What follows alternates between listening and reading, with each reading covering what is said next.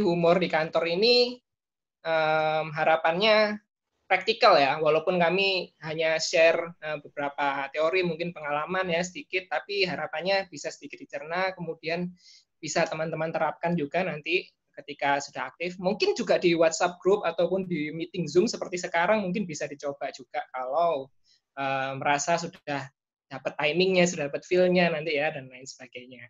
Kami juga lembaga yang netral, tidak terafiliasi dengan kubu politik maupun agama tertentu. Kami hanya lembaga kajian humor. Kami melihat humor sebagai fenomena gitu ya yang hidup dan berkembang di sekitar kita. Jadi eh, kami mengajak rekan-rekan semua untuk memikirkannya gitu ya dan juga eh, mempraktekkannya seperti kebutuhan gitu ya dengan kadar tertentu gitu ya yang pas. Baik, um, untuk forum pertama akan saya berikan kesempatan kepada Pak Dani Satriadi. Pak Dani, sudah ya. bisa diaktifkan uh, mikrofonnya? Ya, ya. Oke. Okay. Udah, udah dengar ya? Bisa ya? ya sudah terdengar, Pak. Oke, okay, slide-nya bisa itu, Wan. Slide-nya jalanin aja, Wan. Ya. Oke. Okay. Ini Pak Dani ya, teman-teman. Seperti yang sudah saya berikan intro di awal tadi. Beliau adalah uh, founder IHIK, kemudian mengajar juga di UI. Beliau ini menikmati humor sejak muda ya, mengumpulkan buku-buku komik ya kan, nah, ilustrasi sampai berdirilah itu uh, Library of Humor Studies yang isinya ribuan literatur gitu ya dari DVD stand up saya nonton kemudian ada DVD sitcom gitu ya lengkap sekali beliau ini kemudian uh, misi beliau ini jelas ya untuk mengembangkan dan juga menyuntikkan humor di tengah masyarakat kita dengan pendekatan multidisiplin ya salah satunya dari pajak nih nanti kita akan dengarkan uh, Pak Dani seperti apa sharingnya ya. Ini banyak ya, dari QQ nih. Iya Pak. Ya, langsung, Wan, lanjut. Oke Pak. Mana slide-nya langsung? Ya, selamat malam Bapak-Bapak, Ibu-Ibu. Meskipun kita nggak di kantor, tapi saya bawakan topik mengenai humor di kantor ya. Karena ya kita berharap bahwa kita bisa cepat balik uh, dalam situasi yang normal gitu. Mungkin saya akan coba sharing uh, pengalaman saya uh, ya mungkin boleh dibilang tidak hanya di kantor tapi ketika menjalankan profesi saya sebagai praktisi dan akademisi pajak. Mungkin uh, itu yang akan coba, saya coba sharingkan ya. Mungkin langsung Wan. Slide Wan. Sudah ini Pak? Wah, saya nggak kelihatan. di slide ini Pak. Ya, ya. Yang pertama, yang pertama, ya ini ya, ada ini six level of humor ya. Iya Pak. Ini, ini saya ambil dari buku uh, Satya Narayana 2007 ya. Jadi boleh dibilang kita coba deteksi uh, diri kita tuh kita ada di level mana. Ini ada enam level. Level pertama adalah kita merespon uh, ter, uh, tertawa itu kalau orang lain ketawa. Ya, jadi di level satu itu adalah kita cuma ikut-ikutan berdasarkan orang lain ketawa. Jadi orang lain ketawa baru kita ikut. Tapi jangan dianggap remeh. Saya pun memulai dari pernah ada di level yang satu. Contohnya apa? Saya, saya, saya sharing bahwa saya pernah ke komedi cafe, terus kemudian itu eh, apa komik-komiknya itu rata-rata dari luar negeri. Terus uh, dia stand up komedi di depan ya kita, saya bayar uh, berapa, saya lupa berapa ratus ribu ya. Nah kemudian setelah itu karena intonasi dan kemudian bahasa bahasanya cepat sekali, saya tuh terus terang orang ketawa tuh saya nggak ngerti. Itu adalah 30 menit saya yang menurut saya sangat mengerikan. Sehingga akhirnya apa saya terpaksa di awal-awal saya tertawa ikut tertawa padahal saya nggak ngerti. Ya jadi ada di level satu saya terpaksa saya merespon tertawa ya karena orang yang ketawa. Karena saya saya takut dianggap malu nggak ngerti gitu padahal emang nggak ngerti. Padahal karena memang uh, bahasa Inggrisnya itu speednya kencang cepat dan kemudian uh, logat atau dialeknya itu susah kadang British kadang Australian sehingga dalam berapa menit ya saya setelah 30 menit daripada saya malu saya akhirnya terpaksa saya pulang gitu loh ya jadi Level pertama adalah kita hanya tertawa ketika orang lain ketawa. Ya jadi memang tawa itu menular. Kadang-kadang kita nggak tahu atau terlambat ya udahlah kita ketawa ya daripada tar dianggap tell me gitu kan. Ya mungkin ini uh, saya sharing mengenai level 1. Kalau level 2 itu respond to a joke on his own. Jadi uh, kita kita mengapresiasi atau apa ya uh, kita baca baca humor terus kemudian kita tertawa. Jadi boleh dibilang levelnya ini adalah kita membaca humor, kita membaca buku humor, membaca kartun, tapi hanya untuk diri kita sendiri. Jadi kita ketawa untuk diri kita sendiri. Jadi kita tidak tertawa karena orang yang tertawa, tapi kita tertawa karena ya memang suatu hal yang lucu menurut kita.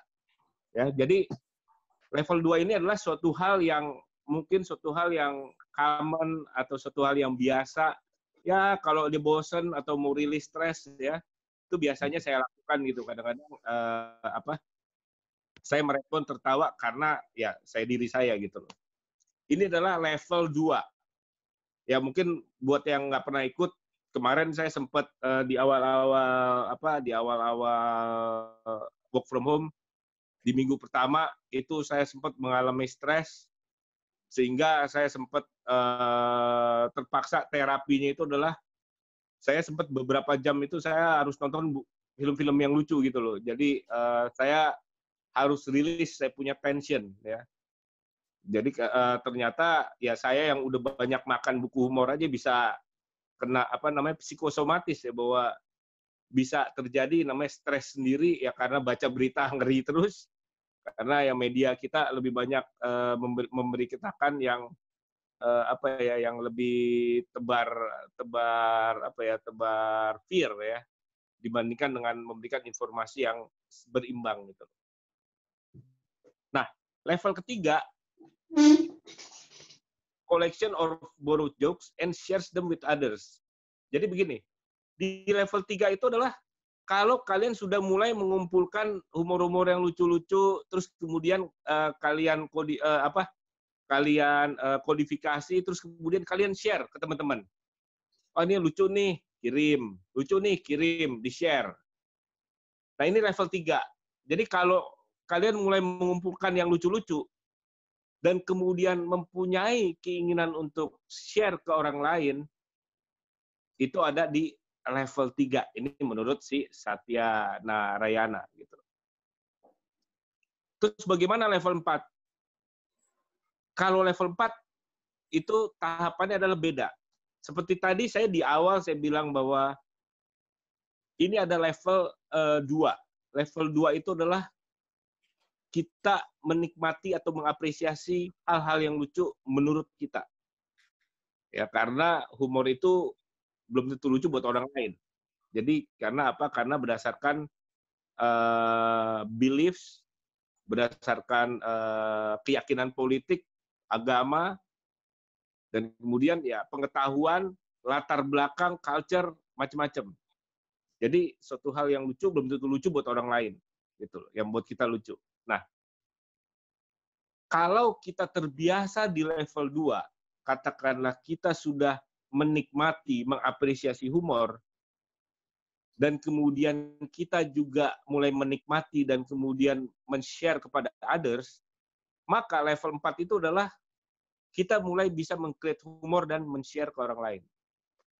Jadi, kalau menurut eh, Robert Franzini, dia bilang, orang baru bisa menciptakan humor kalau dia sudah dalam tahapan mapan dalam apresiasi humor, baru kemudian bisa mengcreate humor dan kemudian shares with with others. Ya, jadi kalau uh, apa kalau kalian hmm? merasa bahwa kalian udah ngumpulin menikmatin ya mungkin kayak Pak Irfan ya atau beberapa mungkin komik Pak Irfan Dika ya uh, ini sudah mulai create ya mengcreate humor piece yang uh, apa yang uh, di-create uh, berdasarkan buat sendiri ya, kreativitas sendiri dan kemudian di-share ke others. Jadi ya mungkin stand up komik ya, mungkin ini ada di level 4. Ya, jadi dia menikmati, dia mulai terbiasa menikmati, baru mulai dia membuat karena dia sudah mulai tahu pattern-pattern kenapa itu lucu. Ya, jadi level 4 itu adalah ya stand up komik ya. Mungkin Pak Irfan Kartawidya dan kemudian Pak Irfan Dika ya, mungkin di sini ke Pak Gushar mungkin nih udah level 4 nih. Ya, Ulwan, Yaser mungkin minimal level 4 kalau sudah bisa apa menikmati dan kemudian membuat. Apa Level 5. Level 5 tuh sudah sampai di level 4 plus bisa menertawakan dirinya sendiri atau own mistakes. Ya mungkin kalau di sini level 5 mungkin ya minimal ya, minimal level 5 ya Yaser lah. Yaser ya. Yaser. Ya, Pak. Kemudian uh, saya mau cerita mungkin uh, apa saya pernah ada di level 5. Jadi kita belum tentu ada apa level 5 itu akan terus-terusan di level 5 enggak. Ya seperti tadi saya bilang, kadang-kala saya pun bisa di level 1. Kalau saya nggak ngerti konteksnya, terpaksa saya ikut tertawa. Daripada dikatain tell me, bodoh, bego, ya saya terpaksa masuk ke level 1. Ya saya ini aja apa uh, berusaha untuk adaptasi aja gitu loh dengan lingkungan ya. Di level 5 itu saya pernah ada uh, cerita bahwa saya pernah uh, ke makan di suatu uh, restoran, makan kue, terus kemudian setelah selesai makan kue, saya bayar. Terus ketika keluar pintunya itu saya telepon ke teman saya. Sambil telepon, saya jalan, saya ambil taksi di depan lobi uh, di depan lobi uh, dari restoran tersebut saya naik taksi terus saya bilang saya tolong mau sebelum pulang ke rumah saya mau uh, beli uh, apa beli sesuatu di Indomaret. Udah taksinya jalan itu nggak jauh dari rumah saya terus kemudian uh, kita sudah saya saya sudah sampai di Indomaret terus kemudian saya masuk saya beli. Ketika saya beli sesuatu yang saya inginkan uh, saya inginkan saya baru sadar saya ada yang kelupaan sehingga uh, saya buru-buru uh, dari Indomaret, saya naik taksi lagi.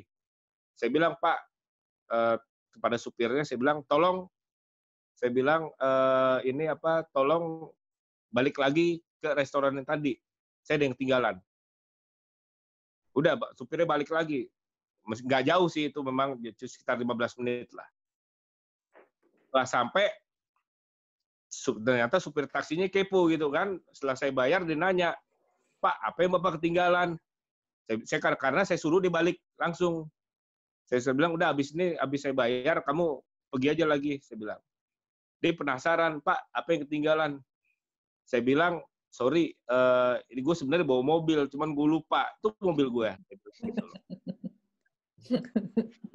ya, jadi saya uh, ketika ada uh, apa uh, masalah, saya akhirnya bukannya marah ya menggerutu atas kebodohan, tapi saya merasa bahwa saya memandang itu sebagai suatu yang uh, apa ya ya saya saya menyatakan sebagai suatu ya kesalahan saya tapi saya nggak nggak akan marah. Saya memandang itu sebagai suatu hal yang lucu dan saya ketawa sendiri gitu loh.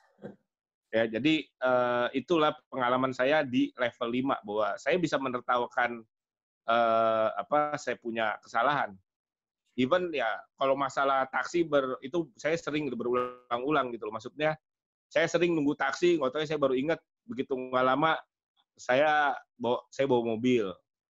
Saya udah pernah naik taksi lagi begitu begitu mau keluar parkiran saya ingat saya bawa mobil. Terus kemudian saya pernah menawarkan orang uh, hujan besar untuk ikut mobil saya, terus saya bilang tunggu sebentar, saya bilang satu jam saya saya selesai, saya bilang nanti kamu pulang ikut saya gitu orangnya udah nunggu expatriate nunggu saya turun ke bawah ya dia mau ikut saya terus hujannya masih masih masih deras kan. Begitu udah satu jam terus turun ke bawah ke lobby terus saya baru inget saya bilang sama itu sama ya kolik saya lah itu expatriate dulu ya kira-kira 10 tahun yang lalu. Uh, sorry sorry saya bilang saya baru inget kali ini gue nggak bawa mobil gitu loh ya. Ya jadi ya sometimes hal-hal uh, yang apa ya, yang sifatnya kita melakukan kesalahan, ini adalah cuma masalah cara pandang ya. Nah, saya masuk ke level 6. Level 6 adalah level 5 plus can look at life with a detached perspective and can be happy in any situation. Ini boleh dibilang nih posisi uh, level 6 nih uh, level yang level tadi dia tidak hanya bisa menertawakan dirinya sendiri atas kebodohannya, atas hal yang embarrassing, yang memalukan itu ya dia terima aja dia malah menertawakan. Tapi dalam level 6 ini dia sudah sampai ke apa ya can be happy in any situation gitu loh. Nah, saya mau sharing mengenai uh, terus terang saya untuk level 6 ini memang agak berat. Nggak nggak mudah menurut saya maksudnya setiap kita ada kejadian kita cara pandang itu udah harus selalu selalu positif. Kita harus selalu happy. It's not easy ini untuk level 6 ya menurut saya. Nah, saya sharing mengenai uh, mungkin Wan coba uh, bukunya si ini si bukunya si siapa? Nah, ini adalah Kevin Hart. Kalian semua tahu nggak nih Kevin Hart? Halo? Tahu, tahu. Tahu, tahu.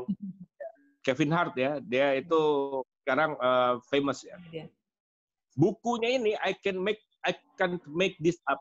Itu benar-benar lucu banget kalau buat ini ini volume bercanda kan, tarik lagi dong. serius, benar. Mas, ada forum serius, mas. nanti bercandanya, Mas. Kirain bercanda beneran nih. Jadi, oke. Okay. Nanti ya, uh, Mas Gusa.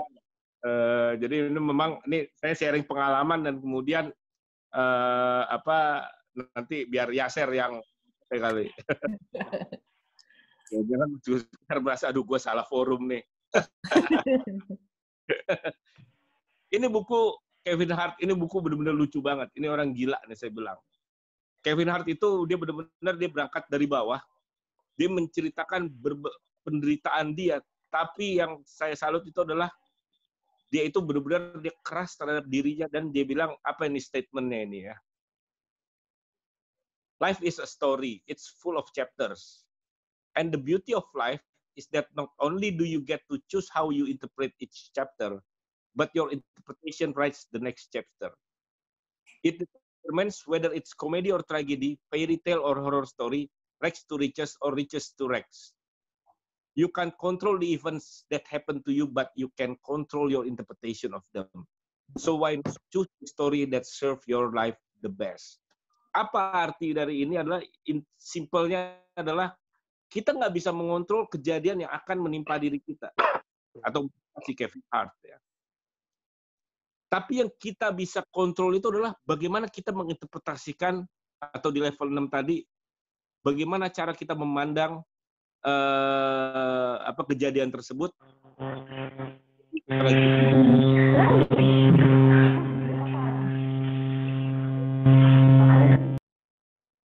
Ya, jadi kita bisa lihat di sini bahwa itu menderitanya benar-benar menderita si Kevin Hart. Kalau saya jadi saya nggak heran kalau misalkan Kevin Hart itu menjadi seorang komedian yang hebat dan umumnya ya, harus hati-hati komedian yang hebat atau yang lucu itu berangkat dari orang yang mungkin dia dulu uh, banyak mengalami tekanan-tekanan di masa kecil atau dia memang sengsara dan kemudian ya seperti tadi dibilang bahwa ketika mengalami kesialan itu umumnya adalah menjadi bahan buat seorang komedian gitu loh.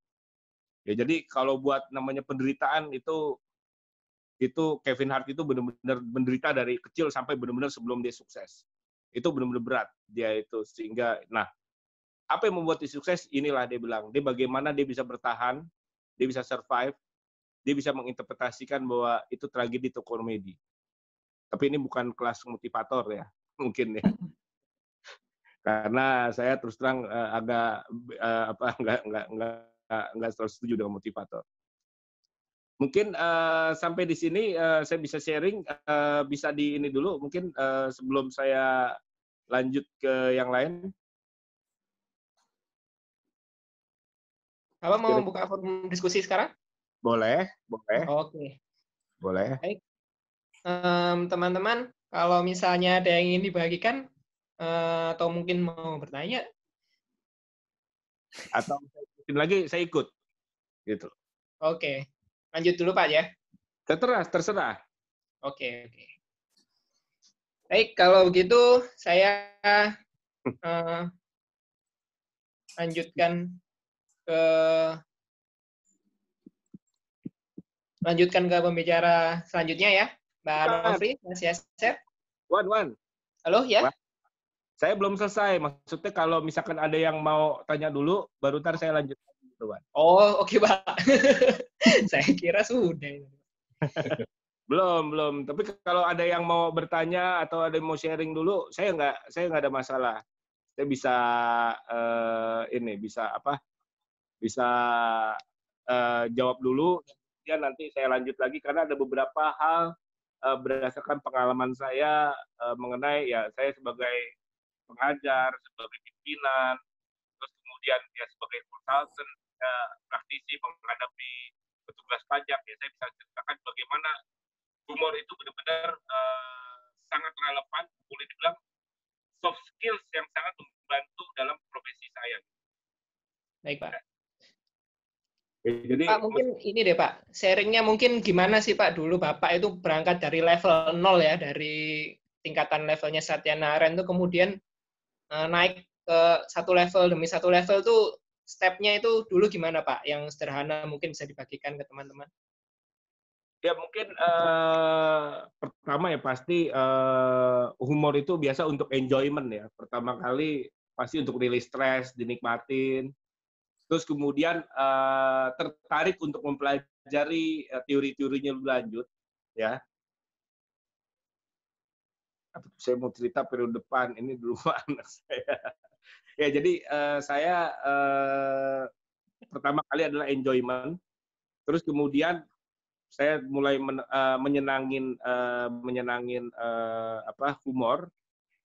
Dan kemudian ya sebenarnya mau ambil kuliah jurusan humor gitu loh tapi karena nggak dapat izin dari waktu itu adalah istri saya sehingga akhirnya saya kuliah eh, apa kuliah di S2 pajak. Setelah kuliah S2 pajak, masih penasaran, saya ambil S2 hukum pajak internasional di luar negeri. Setelah saya pulang, ada sedikit penyesalan, Ulwan. Kenapa, Pak? Karena ternyata setelah saya mempelajari berbagai macam ilmu pajak, ternyata pajak itu nggak susah, Wan. Yang yang susah itu bayar pajaknya, Wan. Wah kan sebenarnya wajib itu, Pak. sudah sudah pada ini ya sudah sudah pada ahli sebenarnya wajib pajak itu masalah hitung pajak tapi begitu ya hitungannya begini ya begitu bayar pajak mereka saling tengok sana sini gitu loh. Iya. Apalagi mundur nih pak ya deadline-nya pak. Semakin ini pak semakin berkurang nih niat bayarnya nih pak apalagi saya susah. Ketika saya mau menawarkan apa menawarkan seminar atau kursus pajak, kalah saya motivator. Kalau motivator, kalau motivator dia bilang datang seminar saya, penjualan meningkat dua kali. Kalau saya susah, datang ke kursus pajak saya, pembayaran pajak meningkat dua kali. Siapa yang mau datang ke kursus saya? ya hal-hal kayak gini maksudnya ini semua ya sebenarnya ada beberapa yang saya coba create sendiri ya Wan ya jadi awalnya itu karena uh, enjoyment terus kemudian tertarik menelusuri mempelajarin tapi saya harus padamkan dulu karena pertama saya apply mau ambil S2 komedi itu dibilang latar belakang saya nggak cocok nggak relevan akhirnya saya jadi, jadi ambil ambil pelajaran pajak gitu loh nah okay. setelah setelah uh, di pajak, saya melihat bahwa hard skills atau ilmu yang kita uh, milikin, it's not enough. Hard skills ya. Pertama, saya membutuhkan uh, soft skills ya pertama untuk apa dalam konteks public speaking pertama ya di bidang pajak. Bagaimana mungkin orang mau dengar hal-hal yang kompleks terus kemudian yang membosankan suruh bayar lagi. Nah, gimana caranya saya harus membuat itu attention, mau nggak mau saya harus menggabungkan, memasukkan unsur humor ketika saya ngajar. Juga hal itu juga saya perlukan untuk ketika saya ngajar sebagai mahasiswa, saya menghilangkan gap ya uh, antara mahasiswa dengan dosen. Saya umumnya saya menggunakan humor supaya tidak ada gap yang terlalu jauh antara hubungan relationship antara dosen dengan mahasiswa karena ya ada ada yang bilang bahwa antar nggak wibawa atau enggak tapi kalau saya nggak setuju ya terkait masalah wibawa nanti kita akan uh, coba pelajari lebih lanjut karena dengan kita lebih rileks ngajar itu pasti akan lebih mudah uh, diserap uh, apa pengetahuannya. Oke Pak, Pak untuk sesi eh, Pak untuk materi selanjutnya saya persilakan Pak dengan 10 menit Pak ya. Mari Pak ya. kita lanjutin Pak. Ya, ya jadi uh, kemudian ya saya sharing juga bahwa ketika saya bekerja di profesional di bidang pajak bahwa saya bilang bahwa hard skill tidak cukup. Ya karena apa? Karena saya harus sebagai pimpinan saya harus menghadapin staff atau atau uh, apa ya atau karyawan saya gitu loh. Nah, ketika menghadapi staff atau karyawan saya ya kembali lagi bahwa ini profesi yang serius, yang tingkat stresnya sangat tinggi. Saya berusaha merelaksasi staff saya gitu loh. Kenapa? Karena jangan sampai ya saya sudah stres, ikut-ikutan stres gitu loh. ya. Ya, itu bahaya banget gitu loh. Jadi ya saya bisa merilis stres, saya ajarkan mereka untuk lebih rileks. Contoh ya ketika berdiskusi ya, saya ajak mereka untuk uh, lebih rileks, terus kemudian supaya tidak tegang. Dan kemudian ketika menghadapi staff itu, ketika kita menggunakan humor, itu mereka akan lebih terbuka mereka akan lebih terbuka dalam menyampaikan uh, ide-ide mereka. Mereka nggak takut dalam uh, memberikan feedback atau uh, apa argumen, meskipun mereka itu adalah baru anak-anak baru masuk. Tapi kalau kita dengan katakanlah dengan uh, suasana yang terlalu formal, ya mungkin dia akan ya dia akan satu arah, dia akan terima arahan dari kita aja. Tapi ketika kita break the barriers, ya uh, dengan staff, maka itu akan bisa uh, lebih uh, mereka itu akan lebih terbuka, terus lebih rileks dan menurut saya malah menjadi lebih kreatif gitu loh. Malah di bidang umur ini adalah buat saya adalah melatih saya untuk menjadi lebih berpikir secara kritis.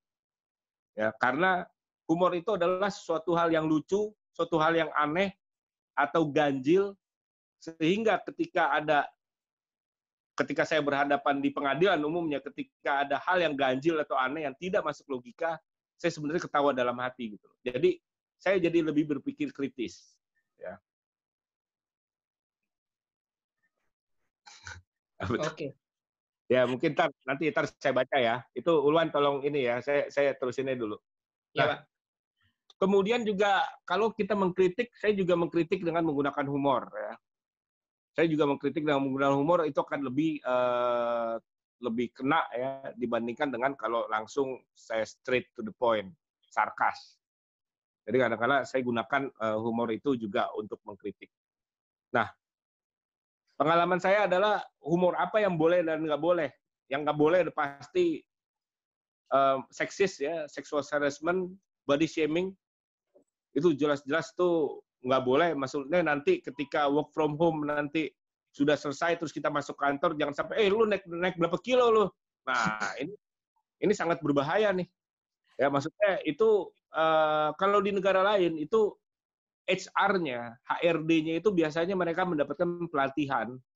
Rambu-rambu apa yang boleh dan nggak boleh dalam uh, humor gitu loh. Ya jadi uh, jadi ada kayak polisinya gitu. Ya ada polisinya. Ya sehingga benar-benar ada yang jaga jangan sampai ada yang seksis apa semua segala macam. Kenapa karena zaman sekarang ya cepet cepet viralnya gitu loh. Kita salah dikit langsung viral. Nggak lucu dikit langsung viral ya. Yang menyangkut agama sara etnis itu jelas-jelas sangat tabu banget itu di di kantor. Jadi biasanya umumnya adalah hal-hal yang lebih uh, bercanda yang uh, ini apa yang umum gitu loh ya. Terus juga kalau buat saya ya sebagai konsultan, humor itu bisa meningkatkan relationship sama klien. Dan kemudian kalau saya berhubungan dengan petugas pajak, saya bisa menimbulkan build trust. Jadi saya meningkat, bisa meningkatkan trust karena ya umumnya petugas pajak itu kan boleh dibilang dia dilatih untuk ya negative thinking bahwa uh, apa pun yang dilaporkan itu dengan pres, dengan asumsi bahwa itu nggak benar gitu loh. Jadi sehingga mereka harus menguji kepatuhan pembayaran pajaknya. Nah, bagaimana caranya itu adalah ya kita harus build trust dulu. Karena dengan build trust itu masuk, kita build trust itu dalam arti adalah dengan tertawa bersama.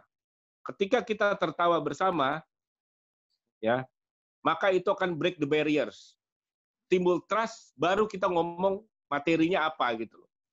Kalau di awal-awal misalkan saya langsung masuk dengan uh, membawa dengan bahwa saya lulusan S2 pajak UI, terus kemudian lulusan S2 pajak luar negeri, habis saya langsung dihancurin. Karena petugas pajak dia mempunyai otoritas, dia bisa menginterpretasikan versi dia, tapi saya akan mulai masuk dengan soft skills, ya dengan menggunakan humor, build trust masuk, tertawa bersama, baru deh kita ngomong materi, ya enggak? Gitu. Pengalaman bahwa kita nggak bisa mengandalkan hard skills. Hard skills perlu, tapi dia harus didukung dengan uh, soft skills. Jadi menurut saya soft skills ya tidak hanya di bidang kerja ya maksudnya di dalam relationship uh, dalam profesi itu sangat penting mungkin itu. Ya mungkin itu yang saya bisa sharing mungkin selama 30 menit. Uh, sebelum itu mungkin Wan kalau mereka ada yang mau diskusi dulu Wan sebelum masuk ke sesi no free ataupun Yaser Wan silakan Wan. Baik Pak, ini sudah ada pertanyaan dari titipan pertanyaan nih Pak dari Pak Irfan Dika. Ya, apa tuh? Saya terjemahin Pak. Ini soalnya bahasanya bikin roaming nih Pak. Ini nggak tahu nih orang mana nih Pak. Tapi kok saya bisa ngerti ya Pak. Jadi kayaknya saya sebangsa nih sama beliau.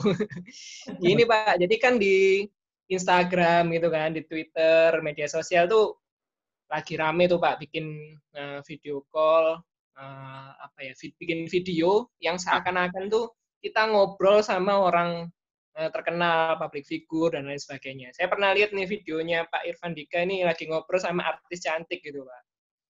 Oke, virtual eh, apa ini imajinasi, imajiner? Ya, ada video artis cantik lagi video call, terus nah, Pak Irfan Dika ini ngerekam sendiri di sebelahnya gitu Pak. Jadi seakan-akan kayak lagi ngobrol gitu Pak. Tektokannya gitu udah nah, dibikin biar tektokan gitu Pak dialognya. Kayaknya lebih bagus kalau Mas Irfannya share deh. Oke, oke. Gimana nih Mas Irfan, Dika? Sudah bisa sharing? Langsung, langsung uh, kasih lihat dong videonya bisa, kayak gimana. Bisa.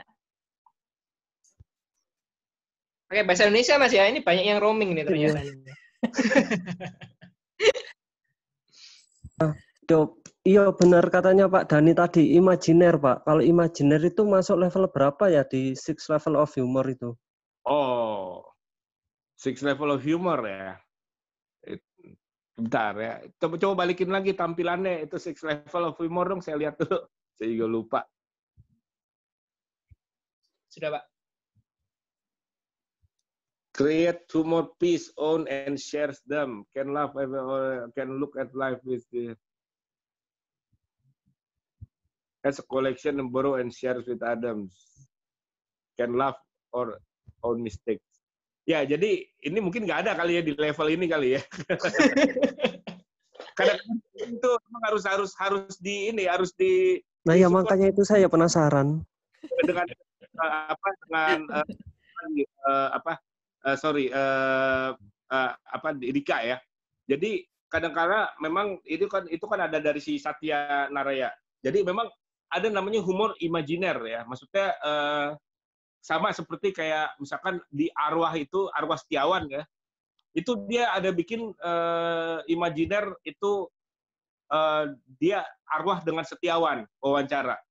Ya sama itu adalah suatu ya imajinasi. Namanya humor itu adalah uh, imajinasi. Jadi itu suatu hal yang menurut saya bagus gitu loh kalau kamu bisa melakukan hal itu. Jadi kamu uh, membuat suatu apa narasi kadang-kadang kamu bicara dengan uh, pembicaraan yang berbeda.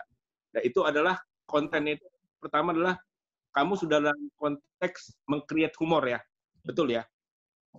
Ya, Terus kemudian kamu berusaha untuk hasil create itu kamu share with others.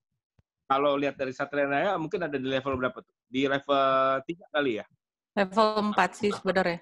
Di apa Karena tuh? campuran antara 3 dan 4 sepertinya. Antara di antara itu ya. Jadi Ya. udah jadi kita nggak harus saklek bahwa Ya. kita di level 2 itu nggak bagus enggak. Sepanjang memang kita sudah bisa menikmati dan kita enjoy, nggak ada masalah kalau kita nggak bisa share. Gitu loh. Jadi bukan berarti, waduh, gue masih level 1 nih. Saya pun ada di level 1. Kalau misalkan saya nggak hafal konteksnya, saya masuk ke suatu perkumpulan, asosiasi, di mana saya nggak tahu konteksnya, mereka ketawa, saya diam ya, saya harus terpaksa harus ikut ketawa lah. Kadang-kadang juga gitu kan, saya mungkin nggak tahu, nggak ngerti, ya saya terpaksa tertawa ya, saya kembali ke level 1 gitu loh. Ya. Jadi eh, kita nggak usah, saya cuma ngajarin bahwa ini ada level, tapi bukan berarti atau harga mati bahwa menunjukkan bahwa wah gue level 3, gue payah enggak. Saya cuma ngasih tahu bahwa ini kita ada beberapa level, tapi yang penting kita enjoy. Ya, kalau kalau kalau kalau dari saya sih. Jadi itu bagus banget kita kalau kamu sudah dalam tahapan um, create dan mau share to others. Itu ya. Oke, baik Yap. Pak. Terima kasih. Yap, Terima yap. kasih Mas Irfandika. Nanti kita lanjutkan diskusinya di ses- setelah sesi kedua ya. Dulu nih Gus Har belum lihat kali nih, Gus Har nih. Apa tuh Pak? Gus Bukunya. Har. Nih bukunya Gus Har.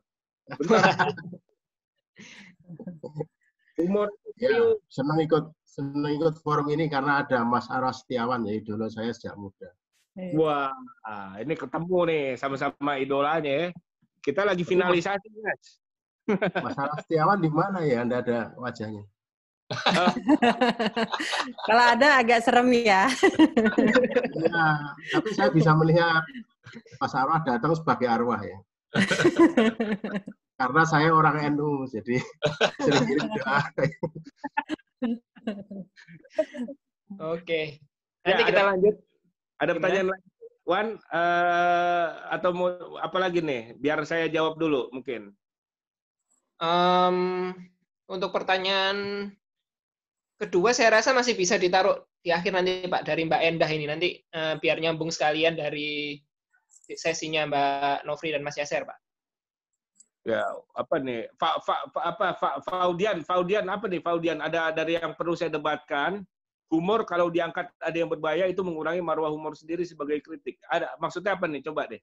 Mungkin Fau- Faudian bisa itu bisa Oke. ini. Ini ya, Audi. ini udah bisa keluar belum suaranya nih? sudah, Udah. Bingung ya, baru baru pakai baru udah keluar ya? Clear. Ah, udah pak, udah pak. kayak gini. Jadi kalau saya agak agak eh, kurang sepakat kalau misal humor itu disebut sebagai eh, hal yang harus dibatasi dalam jarak-jarak tertentu kayak gitu. Misalnya kalau misal kita berbicara tentang humor ras kayak gitu ya, humor agama, humor apalagi yang sifatnya seksis kayak gitu. Menurut saya itu layak-layak aja untuk dihumorkan karena faktanya memang humor itu adalah berguna untuk bagaimana kita itu bisa mendekonstruksi pikiran orang kayak gitu. Mendekonstruksi pikiran orang yang umumnya itu berbicara tentang ini tapi mereka nggak sepakat. Akhirnya mereka membuat kritik yang disebut humor itu tadi. Saya bisa bikin satu contoh di mana orang Indonesia itu ada kasus di mana ada semacam dua kutub humor di Indonesia itu. Kalau dalam pengamatan saya saya buat skripsi kemarin Wah, kemarin gila. itu di Indonesia itu ada di Facebook gitu. Sama satu lagi ada di IG, Instagram, ada juga di Twitter.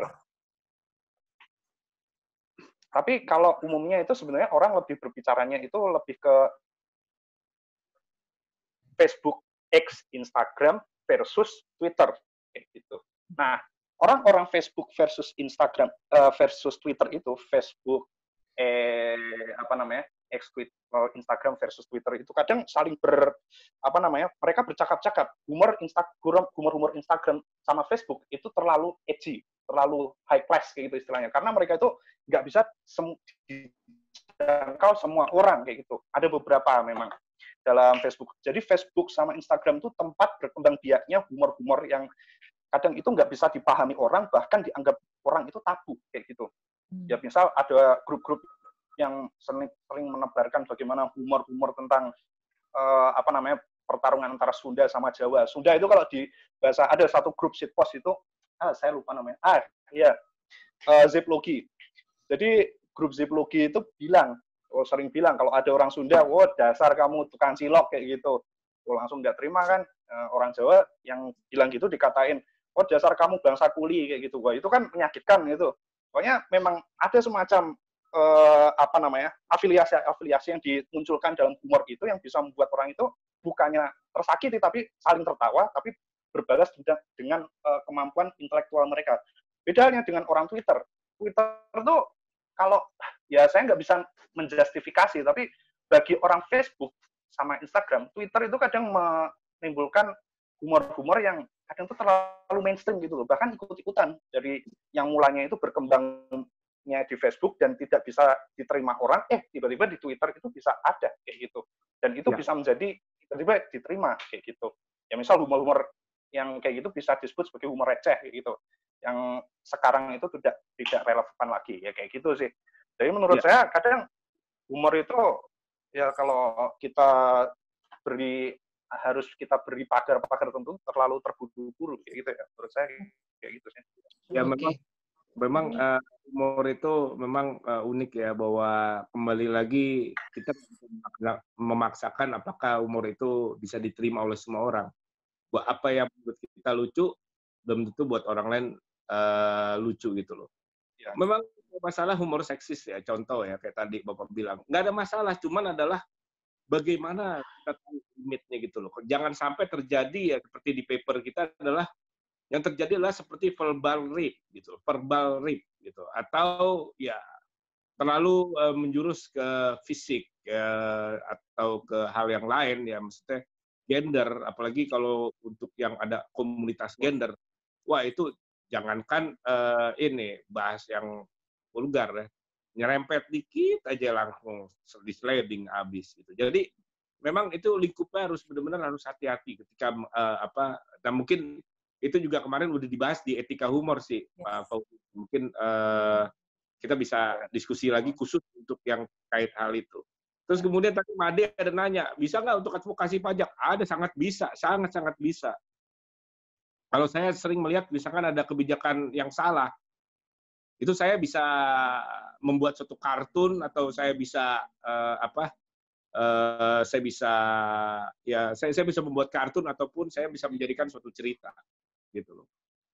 Ya misalkan eh, ya ba- banyak hal lah yang yang terkait itu yang saya saya pernah jadikan itu sebagai kartun gitu loh. Ya. Jadi ya itu cara caranya apa ya? Misalkan mengkritik atau mendorong ya tapi kita kita melewat kritikan yang halus gitu loh. Karena kalau disajikan langsung secara frontal sangat bisa berbahaya gitu. Makasih Gus Har. Kehadiran Arwah Setiawan ya. Saya nanti ntar kita kirim Prisma ya untuk Gus Har ya, Bunia. Bunia. Nia. Iya iya Pak, nanti saya akan kirimkan, saya akan langsung eh, tanyakan. Ya, ntar itu Prisma. Kasih lihat Prismanya ke Gus Har. Kasih lihat covernya. Kasih lihat. Ini, Kasih lihat cover ini bukunya. Pak, ini, Yang mana nggak tahu. ini saya. Perbukunya di di saya. Ini Ah. Prisma saya. Agak agak agak agak itu sih loh. Nah, itu Gus Har. Tuh. Oh, ini majalah humor ya? Ya. Eh, majalah Prisma, Prisma edisi khusus humor edisi khusus humor. terkait Gus Dur. Nanti kita kirim. Saya nanti akan menghubungi Pak Gus Har ya. Oke, mungkin yang lain mungkin eh, Ulwan boleh lanjut Wan dari saya. Kalau misalkan itu kan saya bisa lanjut lagi eh, setelah Yaser atau Novri mungkin. Baik Pak, oke. Em, terima kasih Pak Dani, terima kasih sudah sharing juga eh, beberapa teman yang sudah terlibat di diskusi sesi satu tadi. Kita masih punya sesi kedua, Eh, Mbak, Yo- Mbak Novri dan Mas Yaser, Siap. boleh dipersilakan. Oke, saya mau jawab dulu sedikit tadi tentang Mas Faujian ya tadi ya. Eh, mengenai apa seharusnya humor itu bebas-bebas aja gitu ya. uh, saya juga setuju sebenarnya dengan uh, dengan Mas Faudian bahwa sebenarnya harusnya humor memang uh, harusnya bebas-bebas aja. Cuman masalahnya uh, penonton Indonesia itu masih belum semuanya siap sih dengan dengan humor yang bebas ya. Masih sangat kontekstual gitu, masih banyak istilahnya baperan gitu. Jadi makanya uh, uh, kami sebagai uh, akademisi humor gitu uh, sering kali wanti-wanti dengan dengan orang-orang yang memang uh, membuat humornya sendiri gitu karena uh, tadi uh, apa humor itu tidak universal, tidak seperti musik. Kalau musik semua orang bisa ikut menikmati, tapi kalau humor sangat kontekstual, sangat tergantung sama orangnya, uh, apa perspektif dari orangnya dan seterusnya gitu. Dan level-level yang tadi disebutkan sama Pak Dani gitu. Jadi uh, ya lebih hati-hati aja dalam dalam berhumor sih uh, saran dari kami. Kalau misalkan Anda sudah berhati-hati dan ternyata memang penontonnya atau penikmat humornya memang masih belum bisa terima, ya berarti kita anggap aja dia, uh, saya ngambil kutipan dari Pak Seno Gumira, anggap aja dia uh, tidak berbakat menjadi penonton gitu aja sih. Seru sekali kemarin diskusinya sama Pak. Ya, uh, mungkin nanti uh, teman-teman semua yang ada di sini bisa lihat di uh, YouTube kita gitu mengenai etika berhumor yang uh, diselenggarakan di minggu lalu. Silakan nanti uh, apa kalau butuh apa link YouTube-nya nanti kita akan share uh, link YouTube-nya udah di udah ada di YouTube.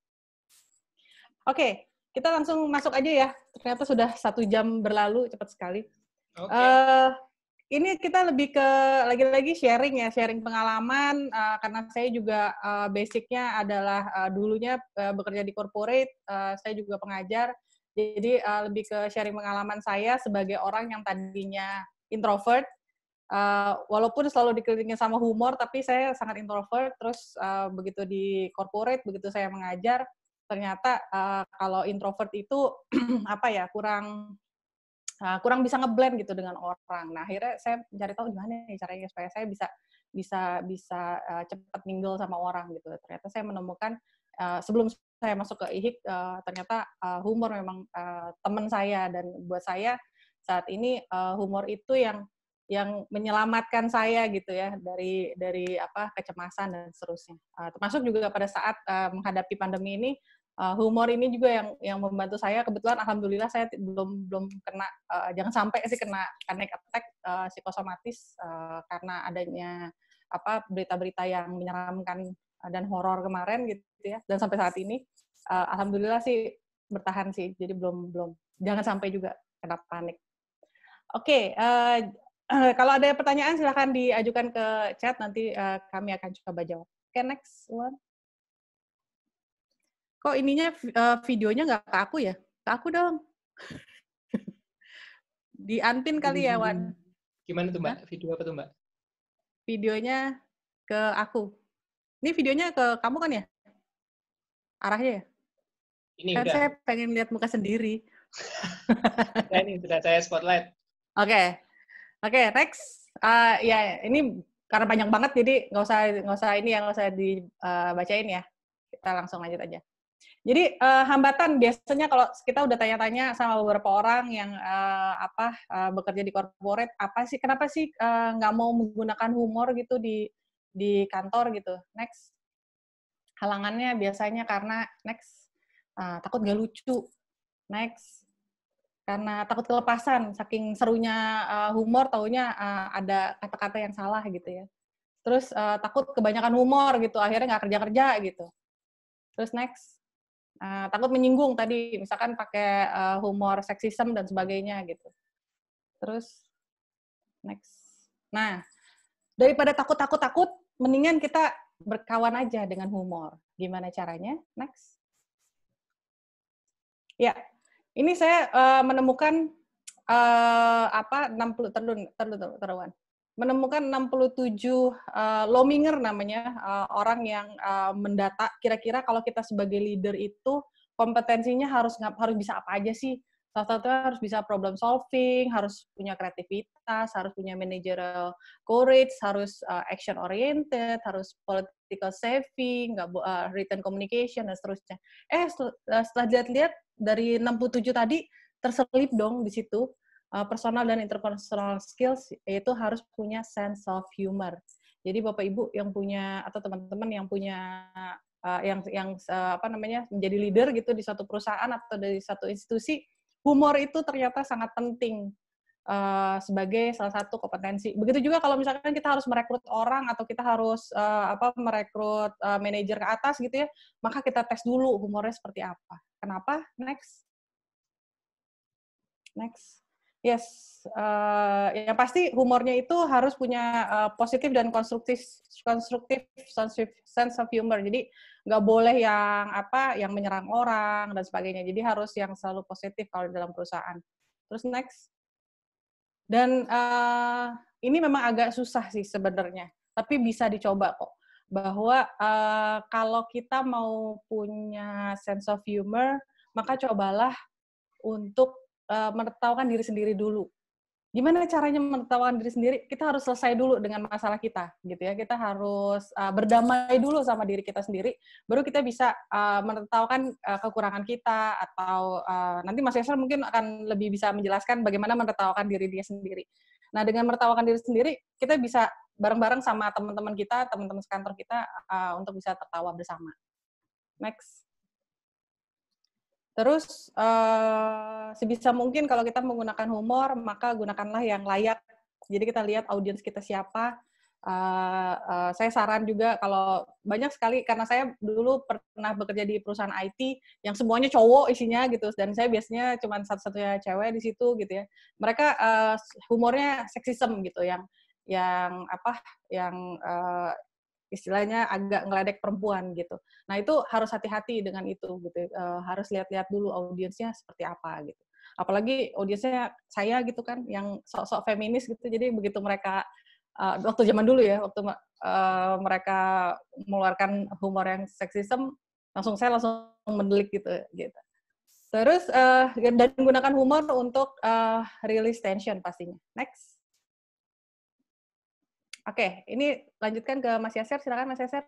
Iya, baik. Uh, kita lanjutkan ya, Bapak Ibu sekalian. Ini hasil riset yang saya temukan ada di JobsDB. Jadi ada seorang asisten profesor di Missouri, Columbia, yang menemukan bahwa ternyata bersenda growth ketika bekerja justru, dapat meningkatkan produktivitas dan kesetiaan karyawan. Uh, Bapak Ibu sekalian, Anda bisa bayangkan Anda masuk ruangan kerja atau sebuah perusahaan, kemudian kondisinya sama sekali nggak ada yang bercanda, nggak bahagia, Anda bisa bayangkan berapa lama Anda bisa bertahan. Ya, saya sebagai orang yang sangat mencintai humor, agak susah tuh bisa bertahan dalam kondisi seperti itu. Dan biasanya berapa kali pernah masuk kondisi seperti itu, saya berangkat sehat, pulang pasti sakit itu. Ya, nah saya nggak mau itu terjadi, jadi kemudian saya berusaha menemukan fakta-fakta lain supaya saya bisa minimal bisa menghibur diri saya sendiri. Ya, Uh, di sini juga disampaikan bahwa selama ini humor selalu identik dengan ketidakseriusan sehingga banyak bos atau manajemen perusahaan yang melarang karyawannya bercanda selama bekerja. Jujur, saya hanya bisa bilang tergantung perusahaannya. Ya, kalau anda dokter bedah kerja sambil bercanda, hasilnya udah pasti nggak akan bagus. Ya, lihat juga tempatnya. Ya, Nah, tapi sebenarnya humor ini termasuk ke dalam emosi positif yang bisa menstimulasi semangat karyawan sehingga meningkatkan performa kerjanya. Itu disampaikan sama si hasil riset ini. Uh, saya beberapa kali menjadi sebuah perusahaan, karena memang kebetulan saya orang media, radio, kebanyakan sih memang di radio nggak gitu nggak gitu serius sebenarnya. Kecuali ketika saya harus siaran di radio Suara Metro Polda Metro Jaya, isinya itu semuanya polisi yang diwawancara polisi, bahkan juga wawancara napi dan sama sekali nggak ada lucu-lucunya ya. Tapi saya berusaha menemukan lucunya di mana ya gitu ya. Minimal saya bisa menemukan fakta ketika lagi off wawancara lagi lagu naik saya bisa bercanda dulu. Minimal pas saya wawancara dia lebih keluar lebih lebih enak diajak ngomong gitu loh. Next. Oke. Okay. anda bisa bayangkan ini adalah mood kita selama di kantor. Senin lihat wajahnya Selasa lihat wajahnya, Rabu lihat wajahnya, Kamis lihat wajahnya, Jumat lihat wajahnya, Sabtu lihat wajahnya seperti apa. Minggu seperti apa. Minggu malam seperti apa horornya. Ya. Nah, ini fakta Bapak Ibu sekalian bahwa ternyata seberapapun kita bekerja, kadang-kadang ada pekerjaan yang bertahan bukan karena kita senang, tapi karena uang. Ya, agak jarang memang kita menemukan fakta bisa kerja uh, uangnya dapat, sedangnya dapat. Ya, itu memang agak-agak susah ya. Tapi bukan berarti nggak ada. Pasti ada. Atau minimal Anda bisa menemukan sendiri dalam diri Anda kira-kira senangnya di mana ya. Seperti itu. Sekarang dulu saya jadi penyiar, sekarang saya full time jadi pengajar di sebuah sekolah tinggi ilmu komunikasi di kawasan uh, Wijaya sana. Dan jujur saja, akademisi itu ada lucu-lucunya. Faktanya ternyata saya bisa kok menemukan lucu-lucunya, ya. Saya itu hanya ngajari biasa, nggak pernah nggak pernah terlibat jadi pengurus. Tapi gara-gara saya senang bercanda, mahasiswa senang sama saya, akhirnya ternyata saya dipercaya jadi pembina kemahasiswaan. Kenapa? Karena saya dianggap lebih eh, apa ya, lebih enak bicaranya ketimbang orang-orang lain yang mungkin secara karakter aku karena kan kita selama ini ingat dosen aku nggak bisa bercanda, sok galak, sok pinter, sok tahu. Jadi semua sok itu ada di dosen sebenarnya menurut mereka. Kalau saya mungkin iya, mungkin saya saya bukan sok tahu itu saya bilang. Hanya mungkin saya tahu lebih dulu daripada Anda, saya bilang gitu. Saya bukan sok pinter, enggak. Tapi kan saya lulus S1 duluan daripada Anda. Berarti kan pinteran saya harusnya. gitu loh. Jadi saya nggak pernah menganggap saya sok pinter, enggak. Tapi ada langkah-langkahnya. Saya lebih tua, saya bukan lebih tua, saya cuma lahir duluan, itu doang kok. Saya bilang gitu ke mereka. Jadi sebenarnya pembahasan kepada mereka itulah yang membuat kita jadi lebih komunikatif. Ya, next. uh, ini gua, ini saya atau Novita? Uh, lu aja. Nah, ini artinya apa, Nov? Oke, okay, di situ lucunya. Oke. Okay. Jadi apa? Jadi sebenarnya ketika kita nggak bisa menerima, kita ketika kita nggak bisa merubahnya, ya udah ketahuin aja. Iya nggak sih? Iya. Uh, uh, dan ini juga sebenarnya relevan dengan kondisi kita saat ini ya. Uh, kita nggak boleh keluar rumah gitu ya, kita nggak bisa ngelawan hukum gitu, kita nggak bisa mengubahnya.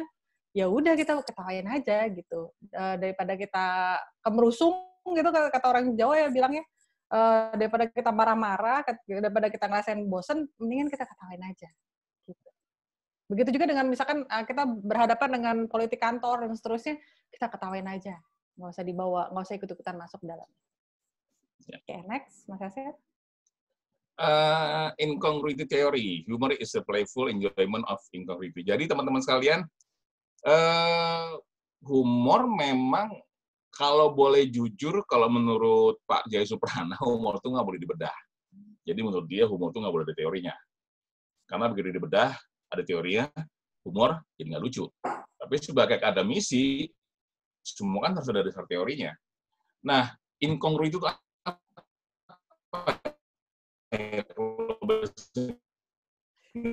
Putus-putus, Mas Eka. Ya? Hmm, inkongru itu apa ya bahasa Indonesia-nya ya? Oh, tidak apa ya? Keanehan. Keanehan ya, keanehan.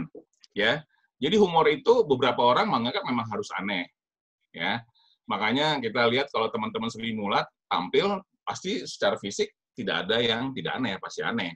Bagaimana Mas Dogon dengan penampilannya, kemudian almarhum Gepeng dengan penampilannya, uh, Om Polo dengan gaya yang berlebihan atau uh, yang lain segala dan lain sebagainya. Apakah harus begitu? Enggak juga sih. Toh begitu kita lihat ada apa namanya Sri Mulat, kita bikin komparasi ke Warkop, Warkop nggak tampil aneh kok. Ya. Tapi Warkop uh, menghadirkan incongruity-nya bukan dari penampilan. Dari mana? Dari cara dia berkomunikasi, dari isi pesan yang disampaikan itu membedakan, ya. Jadi incongruity tidak harus dalam bentuk fisik, tapi juga dalam bentuk uh, kemampuan berkomunikasi sekaligus isi yang disampaikan. Next. Ya, saya tambahin sedikit. Uh, tadi yang sebelumnya kan situasi apa di kantor. Kalau kita kantor biasa kan dari Senin sampai Jumat gitu ya, itu eh, masa-masa horor tadi ya, fotonya anak kecil tadi ya. Begitu Jumat sok malam tuh udah weh, udah seneng gitu ya. Sabtu, Minggu weh happy gitu ya. Tapi di kondisi yang work from home kayak sekarang, saya dengar juga dari teman-teman yang uh, bekerja di mas, di rumah gitu, uh, ternyata apa ya? Uh, ternyata mereka kerjanya malah lebih panjang waktunya sekarang dibandingkan uh, kalau kerja di kantor. Kalau kerja di kantor begitu pulang udah nggak nggak pegang kerjaan lagi. Kalau sekarang dituntut kayak hampir 24 jam kita kerja gitu. Malah jadi stresnya malah kayaknya malah lebih tinggi gitu dibandingkan kita kerja di kantor gitu. Nah, daripada kita uh, me, apa namanya me, menghayati yang stresnya itu mendingan kita dibawa lucu aja. Jadi pada saat kita misalkan meeting uh, lewat Zoom kayak seperti sekarang ini, cobalah untuk uh, berhumor gitu supaya uh, kita sendiri uh, lebih happy menghadapinya dibandingkan harus kemerusung gitu. Caranya gimana? Ya nanti di formula nih habis ini.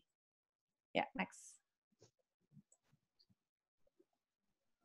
Ya, ya di formula coba kita lihat perumpamaan ada suatu objek diumpamakan dengan objek lainnya sebagai sebagai uh, subjek. Misalnya kita lihat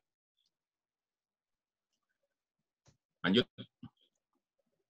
Ya. Nah, uh, Bapak Ibu sekalian ini ini bukan bukan karangan, ini adalah hal yang sangat uh, apa? Ini ini realitas saya ketika saya berkantor di daerah uh, di Kuningan di Menara Imperium, saya harus ngajar ke daerah Wijaya dan yang paling enak adalah dan paling cepat adalah menggunakan transportasi uh, ojek online ya. Saya pesan ojek online pas datang supirnya supir ojeknya drivernya itu sebesar saya.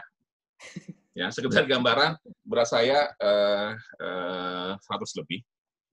Kotanya lebihnya berapa? lebihnya 100 ya jadi gede banget.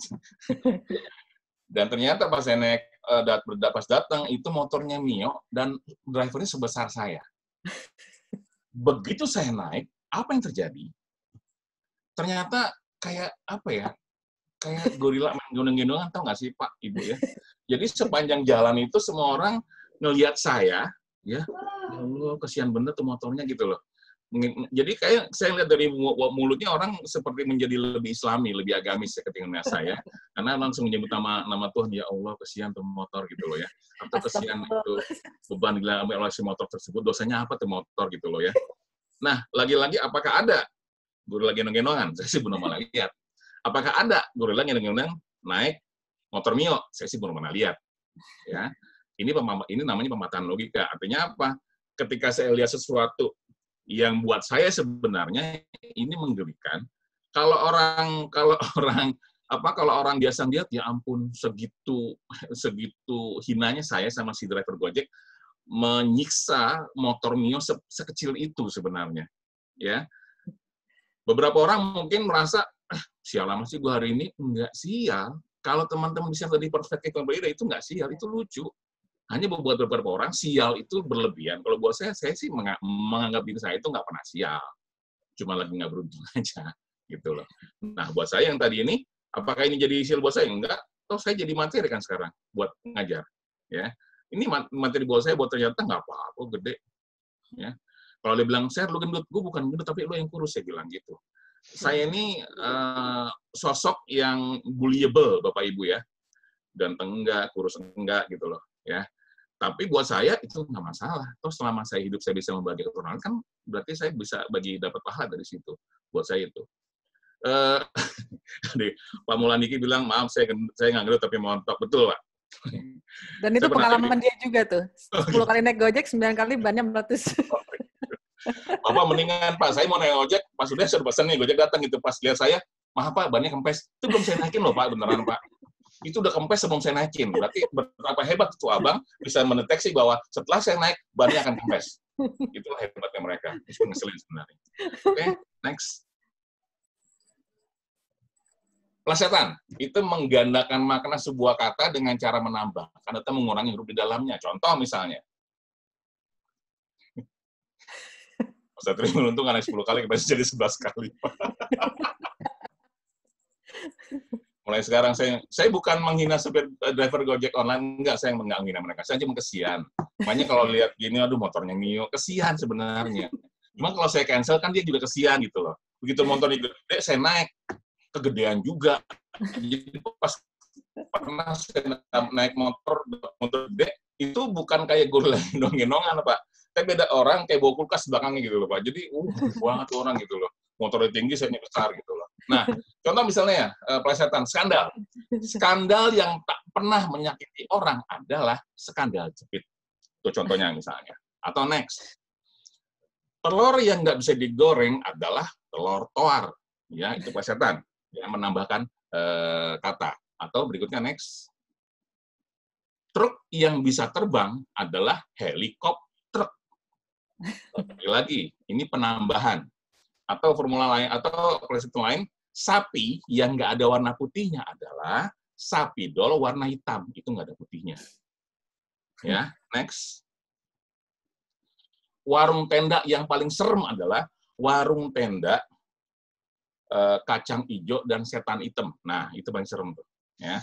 Nah, semuanya ya atau agak lagi uh, tahu nggak sih rumah makan yang paling serem? Ada namanya rumah makan sudi vampir. Nah itu paling serem tuh ya. Kalau misalnya kita mau masuk mau disedot darahnya makan tuh rumah sakit eh rumah makan sudi vampir ya. Nah itu adalah formula-formula ya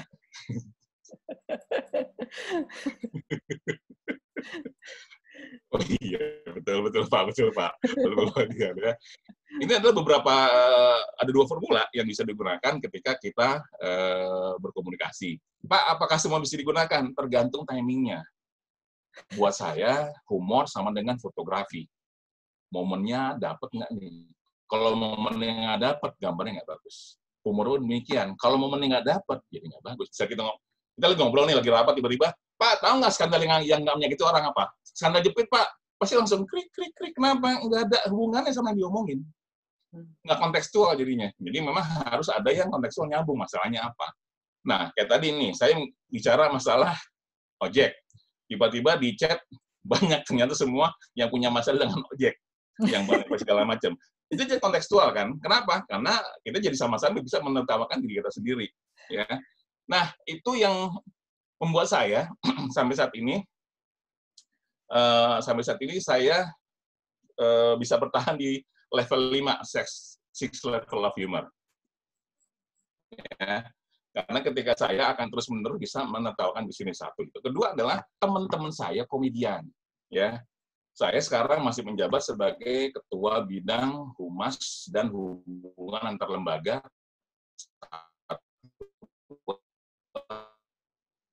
Putus-putus, Mas. Putus-putus. Kayaknya lucu banget mukanya. Mas juga ini, Mbak, terlalu berat nih kayaknya. Iya, maksudnya dianya. iya, maksudnya apa tuh? Enggak saya dudukin. Putus-putus soalnya. Oh, gitu ya. Iya. Nah, kemudian tadi saya ngomong sama mana? Anda pejabat sebagai oh, iya. Uh, iya, saya pejabat sebagai saya di pimpinan pusat. Aku aku lagi bingung aja kenapa setiap nyebut uh, saya menjabat sebagai humas bla bla bla bla kenapa sambil selalu merem ngomongnya? Karena saya lupa jabatan selalu jabatan doang, tapi sebagai apa kadang-kadang suka lupa. Okay. Kan paling enak itu adalah merem. Gitu merem ingat gitu melek gitu. ya. Jadi saya uh, jadi sekarang saya sebagai pengurus pusat Persatuan Seniman Komedi Indonesia, saya sebagai eh, ketua bidang mas dan kerjasama antar lembaga. Nomor? Alhamdulillah. Teman-teman saya komedian, jadi ketika saya datang ke sana, saya dibully, saya cuma punya dua pilihan, bales dan lucu, atau diem dan tertawa. Kalau balas dan nggak lucu, itu makin jadi bulian. Tapi kalau diam dan tertawa, ya uh, cuma dua lagi kemudian yang terjadi. Dia akan berhenti atau mengundang yang lain untuk ikut-ikutan membuli saya. Tapi karena saya memang orang yang terbiasa dibully dan nggak gitu peduli dengan saya nggak peduli dibully. Itu jadi saya nggak peduli kalau dibully ya karena begitu saya mikirin ntar saya bisa stres sendiri kira-kira gitu next Nah, ini ada contoh-contoh meme yang plesetan, ya. Ini ada uh, uh, jengkel, tapi dari jengkel karena atau hewan yang pendiam adalah semiut. Itu ngomongnya imut banget ya. Itu ada apa? Ada semiut. Aduh.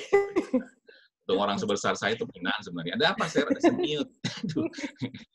Agak nggak pas kayaknya sama fisik ya. Uh, next. Ya, saya juga suka nasi kebuli, Pak. Bener. saya hanya nggak suka namanya susu kacang kedilet. Itu susunya hilang, Pak ya. Susu kacang kedilet. Ya.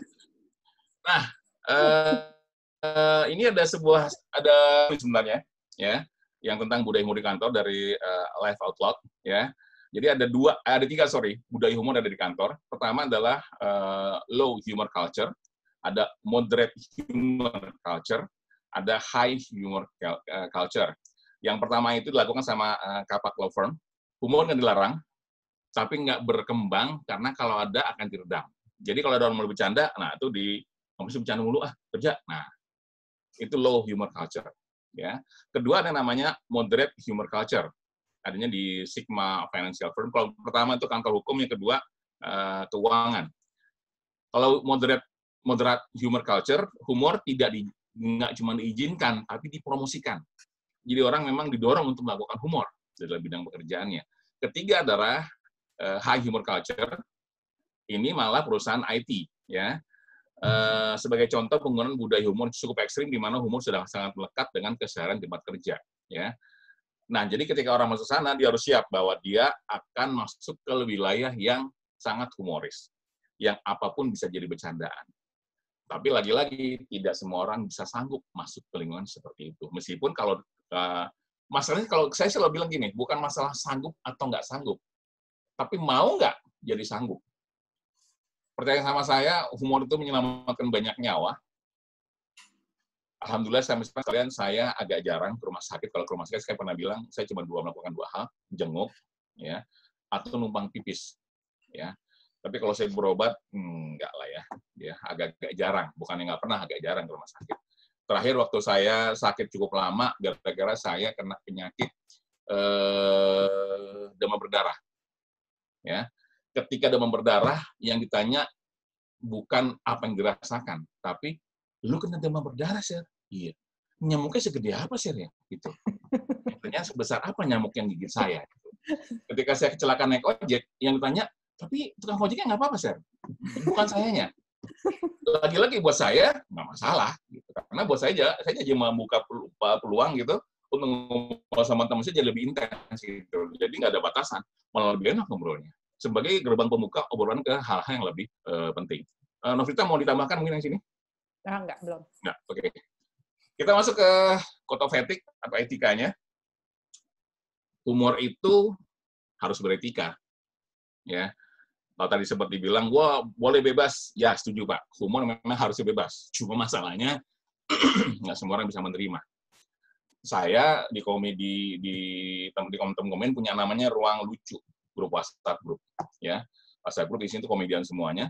Dan itu yang tiap hari diomongin tuh sangat sarah, sangat jorok, sangat kelam. Kalau orang masuk ke sana, ini apa-apa sih ngomong kayak begini? Udah gitu, misalnya laki semua nggak ada, perempuan. Bisa dibayangkan seperti apa yang diomongin sangat-sangat tidak nyaman sebenarnya kalau orang nggak menikmati humor. Ya, yang diomongin sama bapak tadi ada di sana semuanya, dan kita merasa nggak masalah. Malah kadang-kadang saya malah sengaja beberapa saya simpen, saya dengerin gitu, mereka suka kirim voice note, ya, dan itu buat saya nggak masalah. Etika berhumor pertama adalah sesuaikan dengan suasana. Maksudnya apa? Kalau suasananya lagi sedih, jangan melawat, ya. Nggak pernah ada sejarah stand up comedy manggung di acara kematian namanya yang letting mayat kalau gitu ya. Nggak pernah kan pernah terjadi. Jadi gimana dong kalau kalau kalau seperti itu?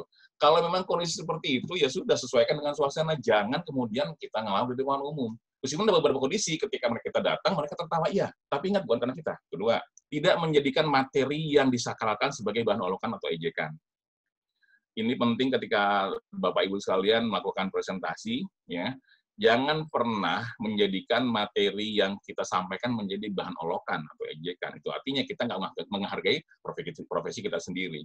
Ketiga, tidak melanggar norma sosial, sara, vulgar, ya janganlah. Ya, kecuali teman Anda siap.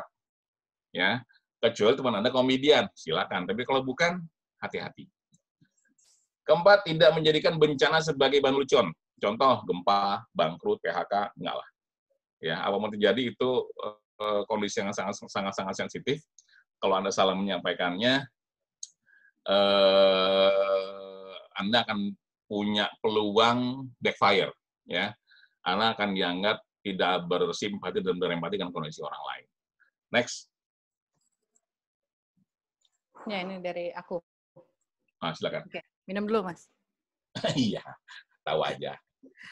Oke, jadi uh, penggunaan humor di kantor itu sebenarnya nggak cuma antar uh, teman-teman aja, ya, tapi juga uh, banyak apa humor bisa digunakan dalam banyak hal. Misalkan humor di dalam public speaking, uh, tadi yang disebut sama Pak Dani, kemudian interpersonal humor, jadi antara staff dengan staff atau de, uh, apa atau uh, atasan dengan bawahan gitu ya uh, staff dengan pimpinan dan sebagainya. Kemudian uh, ada juga yang uh, leadership humor. Jadi memang khusus buat uh, para manajer ke atas gitu, itu humornya juga akan berbeda dibandingkan uh, kalau cuma bercanda biasa. Jadi sebenarnya penggunaan humor bisa dimasukkan ke banyak uh, level gitu di dalam uh, perusahaan. Next. Oke, okay, ini saya ambil dari Andrew Tarwi, Tarvin uh, dia ini uh, membuat apa ya uh, buku dan dan video mengenai humor that works, uh, humor di dalam pekerjaan. Jadi di setiap uh, perusahaan itu biasanya akan ada empat empat orang eh empat orang empat uh, jenis humor. Jadi ada orang-orang ini akan kebagi menjadi empat jenis biasanya gitu. Uh, cuman ada yang boleh sebenarnya di dalam perusahaan, ada yang sebaiknya uh, sedikit aja gitu uh, apa uh, jenis humor yang ini gitu. Yang paling yang paling bagus, yang paling appropriate itu adalah yang pertama yaitu uh, afiliatif. Jadi kita berhumor itu uh, buat menghibur orang lain. Jadi kayak tadi uh, apa kita punya humor kemudian kita bagikan ke teman-teman yang tidak me, apa merugikan orang lain gitu ya. Uh, tujuannya adalah untuk memperkuat uh, hubungan antara satu orang dengan orang lain atau dengan dengan masa. Kemudian yang kedua uh, eh, self enhancing yaitu menghibur diri sendiri dalam menghadapi masalah. Jadi ini uh, sebenarnya uh, lebih ke untuk menghibur diri sendiri aja. Jadi misalkan nyari nyari uh, apa humor-humor di WA atau di tadi yang di Facebook, di Instagram, di Twitter gitu ya, uh, cari sendiri. Nah, self enhancing ini uh, saya sendiri melakukan hal itu pada saat uh, masa pandemi ini terutama gitu. Jadi sebelum tidur tuh biasanya saya akan uh, supaya tidurnya lebih nyaman juga supaya nggak kebawa mimpi yang serem-seremnya saya biasanya uh, self enhancing gitu. Cuman kalau di kantor kenapa dia jadi nomor dua bukan nomor pertama? Karena jadi kayak egois gitu dia tidak berbagi ke orang lain karena dia memang cuma buat menghibur diri sendiri. Sebenarnya uh, self enhancing ini juga digunakan pada saat uh, kita mau menghadapi jadi waktu yang uh, webinar kita pertama uh, saya pernah uh, sharing bahwa di Amerika pernah dibikin dua peneliti, uh, penelitian ke dua kelompok. Jadi dua kelompok ini dibagi menjadi dua, terus yang satu kelompok dia diminta untuk uh, nonton film lucu lucu-lucu, kemudian nonton eh kebalik uh, ya nonton film lucu-lucu, terus kemudian abis itu dia nonton film yang serem, yang sadis. Terus yang kelompok satu lagi uh, dia diminta kebalikannya. Jadi yang yang sadis dulu, baru uh, film yang lucu-lucu. Nah, kalau yang pertama dia uh, nonton film yang uh, lucu-lucu, habis itu nonton film sadis. Pada saat dia nonton film sadis, dia reaksinya nggak akan nggak akan ketakutan banget, nggak akan anxiety banget gitu. Jadi karena dia happy, mukanya udah apa moodnya udah happy gitu, udah udah bahagia gitu. Jadi uh, humor berperan sebagai uh, prevent apa uh, mencegah sesuatu uh, menjadi uh, menyeramkan. Uh, jadi saran saya untuk teman-teman kalau mau dengar press release dari pemerintah yang makin lama mudah-mudahan makin lama makin turun ya tapi sekarang kan masih naik naik naik terus ya korban-korbannya gitu. Itu kan uh, lama-lama uh, berpengaruh di di bawah uh, alam sadar kita. Sebelum nonton press release kita nonton yang lucu-lucu dulu baru habis itu uh, nonton itu press release itu. Atau kebalikannya kalau ternyata udah terlanjur ngelihat sesuatu yang menyeramkan gitu uh, di penelitian yang kedua bilang uh, setelah melihat yang menyeramkan terus habis itu nonton humor uh, anxiety-nya pelan-pelan menjadi uh, hilang gitu. Jadi uh, humor juga berperan sebagai uh, apa uh, obat gitu. Nah, self enhancing di sini uh, kalau dibuat kita pribadi bagus, tapi kalau buat di perusahaan sebisa mungkin kita pakai yang afiliatif gitu, lebih bagus karena kita berbagi untuk memperkuat uh, hubungan. Kemudian yang ketiga, self defeating atau mengolok-olok diri sendiri sebagai korban agar orang lain ketawa. Nah, itu kita nah itu tadi eh, boleh dilakukan apabila kita sudah siap untuk melakukannya. Apabila kita sudah apa ya, sudah berdamai dengan diri kita sendiri gitu. Saya kadang-kadang uh, melakukan self defeating uh, tapi nggak sering gitu uh, apa beberapa kali lah pak menggunakan self defeating uh, apa supaya sebenarnya supaya memperkuat uh, hubungan uh, karena saya sendiri kadang-kadang masih belum siap juga sih untuk mengolok-olok diri sendiri. Jadi pada saat saya siap, baru saya melakukan self defeating. Nah, yang paling nggak boleh itu adalah yang agresif, yaitu menghina orang lain sebagai cara untuk memanipulasi atau uh, istilahnya kalau sekarang uh, nyela orang gitu ya. Nyela orang uh, apa di dalam perusahaan sebisa mungkin dihindari gitu karena takutnya uh, buat kita ah kan aku cuma bercanda lu uh, apa selera humor lo ini banget sih rendah banget gitu buat kita tapi kan buat yang menerima belum tentu kali aja dia punya masa lalu gitu ya misalkan uh, ngomongin tentang apa uh, uh, bodinya yang misalkan gini, saya mengolok-olok orang lain, misalnya saya mengolok-olok Mas Yaser gitu misalkan ya, wah lu gendut banget sih gitu. Terus ternyata misalkan uh, ada uh, Ulwan gitu misalkan tapi mudah-mudahan gak ya Wan? Uh, ada siapa misalkan orang terdekatnya dia yang gemuk juga dan dia meninggal karena uh, kegemukan gitu ya. Nah itu kan kita nggak tahu ya kita nggak nggak pernah tahu masa lalu orang lain. Nah itu uh, makanya sebaiknya tidak menghina orang lain sebagai cara untuk memanipulasi gitu. Nah, uh, balik lagi ke tadi formula. Uh, formulanya yang kita bisa share saat ini uh, cuma dua, karena memang kita perlu melihat dulu kalau di satu perusahaan uh, itu mereka biasanya lebih banyak yang mana nih? Yang evaluatif yang self enhancing self defeating sama agresif. Sehingga formula yang bisa kita uh, sharing uh, sangat customize tergantung sama si perusahaan tersebut gitu. Dan uh, apa kalau misalnya mau tahu lebih banyak tentang formula-formula yang bisa kita gunakan ya silahkan kontak ke kami nih ke IHIK gitu. Jualan ya sedikit nggak apa-apa ya Oke, okay, next, Mas Ya, ini yang namanya, ini sebenarnya pembahasan dari dari saya sama Nafrita. Namanya humor transmitter. Ya. Apa sih humor transmitter?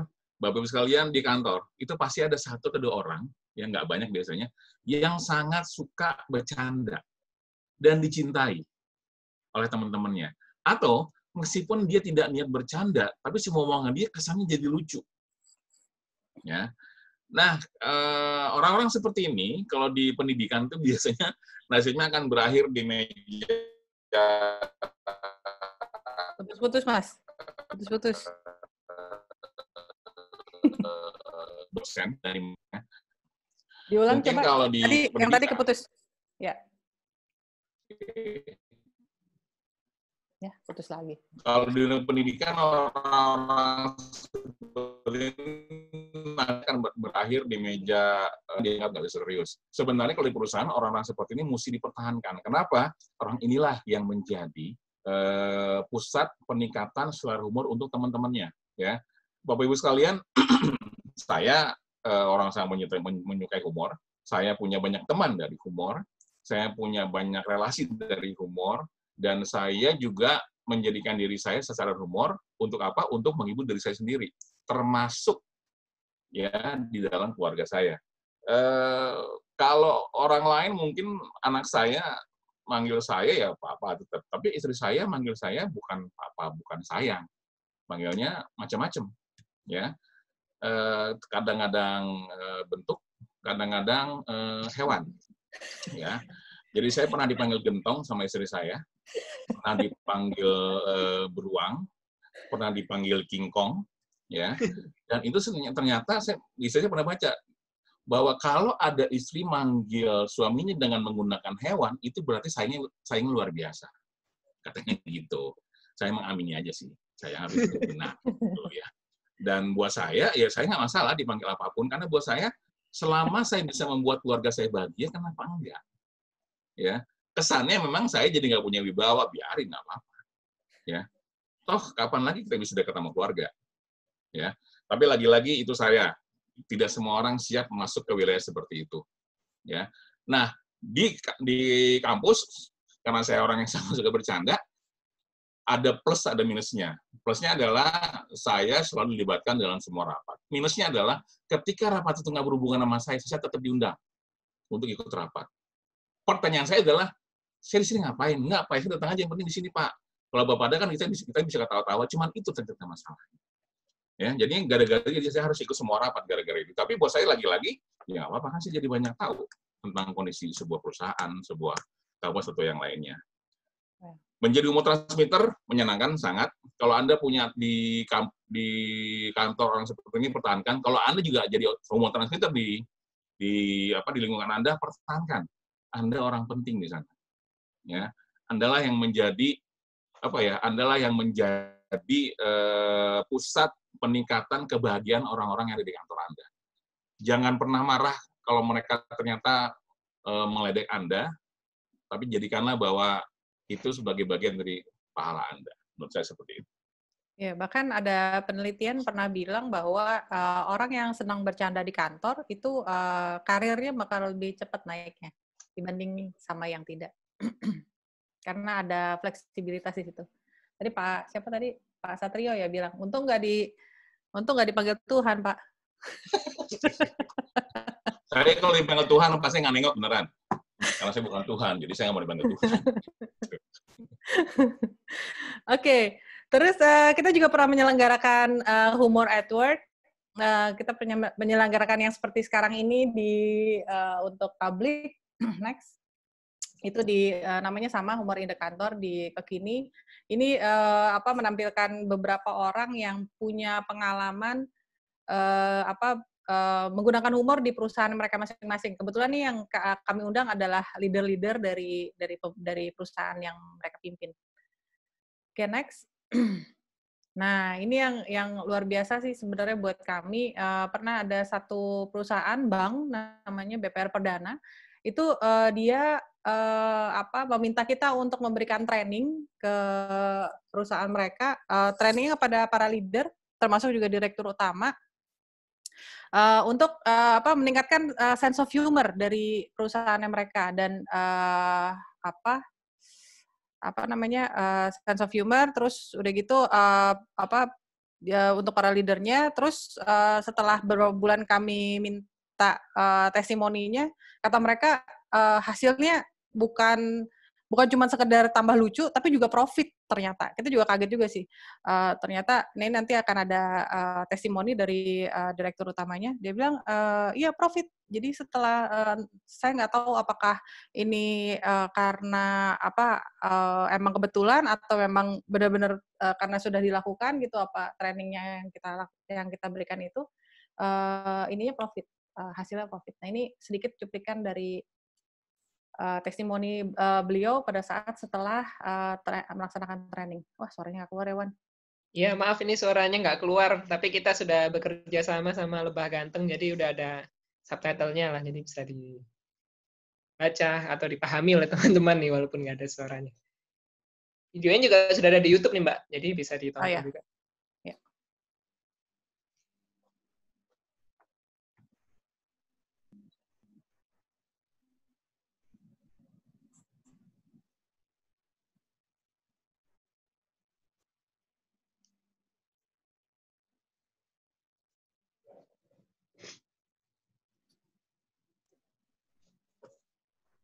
Kayak nonton film jadul yang ada suaranya. Ini kayaknya ntar ada yang pura-pura jatuh atau gimana nih kayaknya.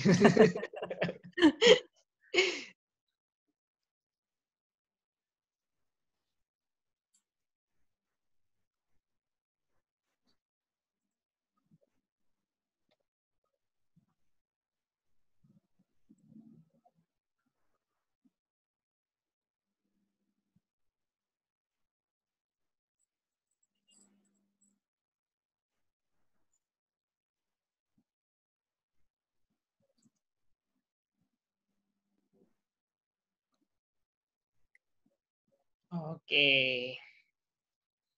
Oke, jadi uh, habis ini let's discuss uh, mengenai hal ini karena tadinya next next ya tadinya saya pengen tidur siang tapi ternyata udah malam. Jadi ntar sekalian ya, malam sekalian ya Mbak ya. Iya. Oke. Okay. Uh, beberapa rekan-rekan udah sharing nih Mas sama Mbak pada nih juga ini di kolom komentar ya. Mungkin tadi juga sudah sempat nyimak berapa kali, udah sempat disinggung juga gitu. Kalau boleh nih, eh, ada nggak ya teman-teman yang eh, mau membagikan pengalamannya gitu ya tentang berhumor di eh, kantor gitu. Ini sebenarnya ada Mas Billy, Pak Bapak Billy, boleh bergabung bersama kami? Pak Billy. Hmm. Pak Billy, masih bersama kita? Sudah saya unmute nih Pak. Oh masih ini ya. Oke, jadi ini ada pertanyaan nih dari Mas Billy nih Mbak Mas.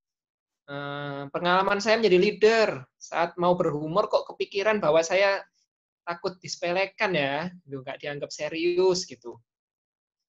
Nah, ini mungkin bisa apa namanya? Bisa dikolaborasikan ya topiknya ya dengan uh, yang Mas Yaser, Mbak Novri, Pak Dani lakukan waktu di BPR Perdana itu waktu itu gimana tuh Mbak? Mungkin uh, ada kesamaan ini ya keresahan ya waktu yang ditemukan di sana juga. Ya, jadi uh, prosesnya waktu di BPR Perdana tuh dulu kalau boleh saya cerita ya prosesnya. Um, jadi kita sebelumnya sebelum kita mengadakan training kita uh, assessment dulu ke semua tim. Uh, tapi memang nggak nggak benar-benar semua karena kan orangnya juga banyak ya di sana. Jadi perwakilan-perwakilan dari masing-masing uh, level gitu. Jadi saya uh, kita wawancara uh, yang level paling bawah staff, kemudian yang yang manajer, kemudian yang direktur-direktur kita wawancara gitu. Nah, setelah itu uh, kita minta yang nanti akan mengikuti training itu juga mengisi uh, kayak personality test gitu untuk melihat uh, mereka itu tradisi humornya itu seperti apa, uh, gaya humor yang biasa biasa mereka gunakan tuh uh, seperti apa. Nanti kita lihat apakah masuk ke yang tadi yang um, self uh, deprecating atau ke agresif atau ke dan seterusnya gitu. Jadi hmm, kita kita lihat di situ. Nah setelah itu baru kita uh, membuat materi yang disesuaikan dengan dengan kebutuhannya mereka dan kondisi tradisi yang mereka biasa gunakan. Nah habis itu setelah uh, mengadakan training, kemudian kita evaluasi lagi sebulan kemudian atau beberapa bulan kemudian seininya mereka apakah uh, apa yang kita sudah sharing ke mereka itu benar-benar sudah diterapkan atau belum terus hasilnya seperti apa seperti itu. Nah kalau itu tentang leadernya sendiri di sana itu sempat nggak sih uh, mereka merasa takut disepelekan dalam uh, sehariannya ketika berhumor gitu? Iya, ternyata setelah kita wawancara, ternyata yang level manager tuh sebenarnya kalau secara personal mereka tuh uh, ini ya apa namanya uh, sebenarnya lucu lucu-lucu aja gitu, uh, senang dengan humor gitu.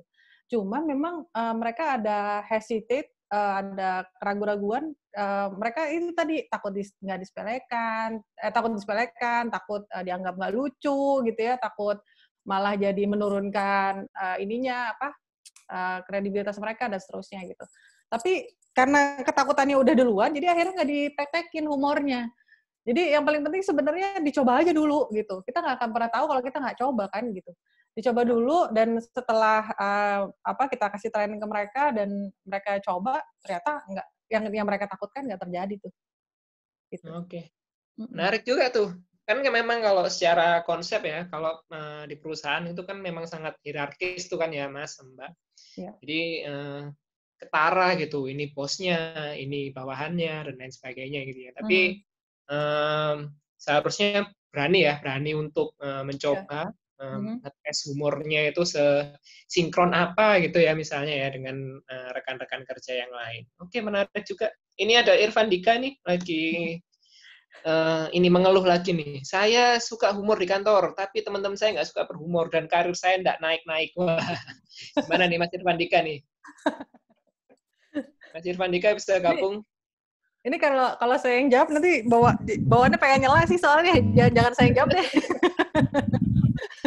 Pak Sirvan Dika gini, uh, saya terus terang nggak tahu ya gaya gaya umur Mas Irfan Dika seperti apa ya dan teman-teman di sana seperti apa.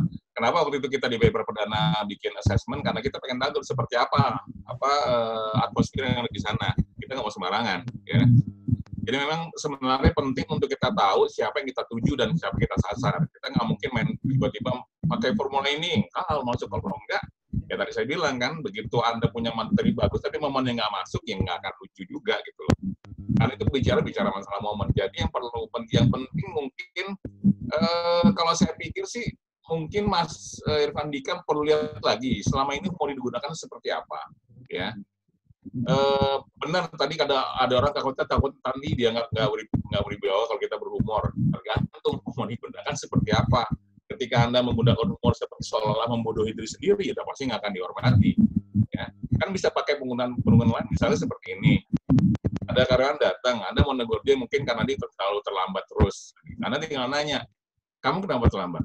Ya pak karena orang karena rumah saya jauh. Ya sudah kalau gitu berangkatnya agak lebih pagi. Kalau perlu kamu bergerak untuk kerja hari Senin berangkatnya hari Minggu gitu loh ya. Nah itu mungkin buat dia ah bapak bisa aja. Nah itu kan juga sebenarnya terlihat terlihat nggak akan mengganggu bawah sebenarnya karena tinggal gimana caranya. Oke itu dari atas ke bawah. Bawah ke atas berani apa enggak? Ada sebuah teman menarik kemarin dari Pak uh, Pak Ricardo sebenarnya ya. Ketika dibilang ini juga kita kaget ini malah masukan buat dia sebenarnya. Ketika Pak Ricardo bilang sama anaknya, saya tuh mau coba bercanda berhumor tapi takutnya nggak lucu lah. Anaknya bilang sama parkir, bapak itu direktur, bapak tuh nggak usah takut. Kalau bapak berhumor, bawahan bapak pasti ketawa. Kenapa? Karena nggak enak sama bapak gitu loh. itu insight buat buat kita sebenarnya. Iya juga ya. Bahwa ketika kita berhumor, kita pimpinan, mereka nggak akan nggak ketawa, pasti ketawa. Kenapa? Karena nggak enak. Ya, jadi kalau buat kita namanya ketawa partisipatif. Ya, apakah salah? Enggak, enggak salah. Nah, ketika kita mau ke atas, gimana bercandanya? Contoh misalnya, Anda disuruh ambil uang nih, uh, juta misalnya. Anda sering ke bos Anda, Pak, ini uang yang tadi Bapak suruh saya ambil, jumlahnya 300 juta. Kalau Bapak butuh teman buat ngabisin, saya bersedia loh Pak. Bilangnya gitu. Ya, mungkin yang tadinya, oh iya, boleh, iya boleh, boleh, boleh, ntar kapan ajak deh. Ya nggak serius juga, tapi minimal dengan itu barrier antara kita dan pimpinan mulai pelan-pelan tuh akan mulai uh, reduksi gitu. Itu yang bisa dilakukan. Oke. Gitu. Menarik tuh. Mas Irfan Dika ini jangan-jangan uh, humor terus di kantor tapi jabatan nggak naik-naik mungkin jangan-jangan Anda sudah bos ini ya jadi nggak perlu naik jabatan lagi. Gimana Mas Irfan Dika? Pengen cerita sedikit mungkin kalau mau? Ya gimana mau naik orang eh, atasannya dia langsung Ibu Sri Mulyani kan? Serbu Sri Mulyani. oh Mas Irfan Dika di Kementerian Keuangan ya? Iya. Mas Irfan, ngomong ya, dong. Dulu deh agak putus-putus aku dengernya, sorry. Oke. Jadi mungkin saya tambahin ya mungkin buat Satrio, Billy atau apa mungkin ini ya Pandika ya bahwa corporate culture tuh pengaruh banget mungkin yang seperti tulisan itu ya buat ya. Jadi kita harus tahu bagaimana uh, pimpinan kita juga. Pak Humor gawat sih bang. Padahal uh, dua tahun terakhir Stanford uh, ini bisnis ya itu dia khusus membuka kurikulum bisnis humor jadi uh, buku uh, dua profesor uh, kuliah mata kuliah khusus bisnis humor. Pengajar-pengajarnya itu adalah dari top-top leader seperti Facebook, Google, dan kemudian uh, apa uh, dari top-top leaders uh, di bisnis itu bagaimana mereka mengimplementasikan humor di kantornya gitu loh.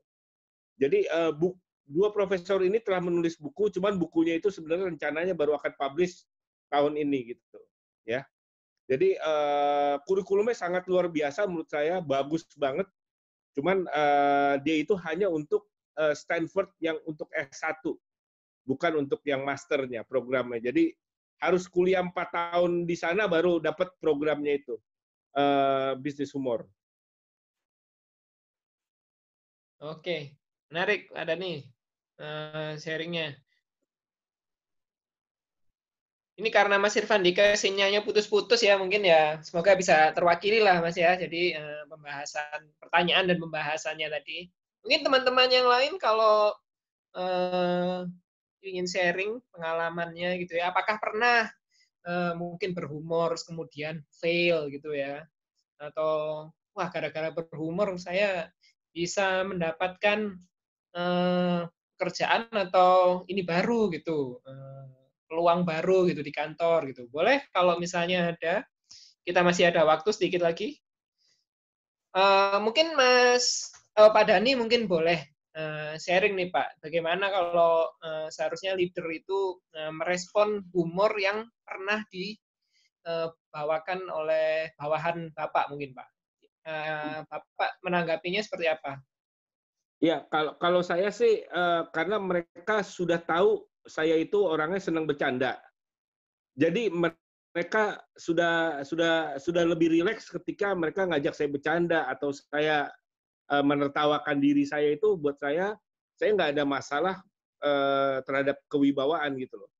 Jadi ini pert- pertama masalah eh, eh, kepercayaan diri ya maksudnya dalam arti adalah ketika kita menggunakan self deprecating humor ya minimal saya itu sudah mempunyai dalam arti adalah saya kompeten di bidangnya saya gitu.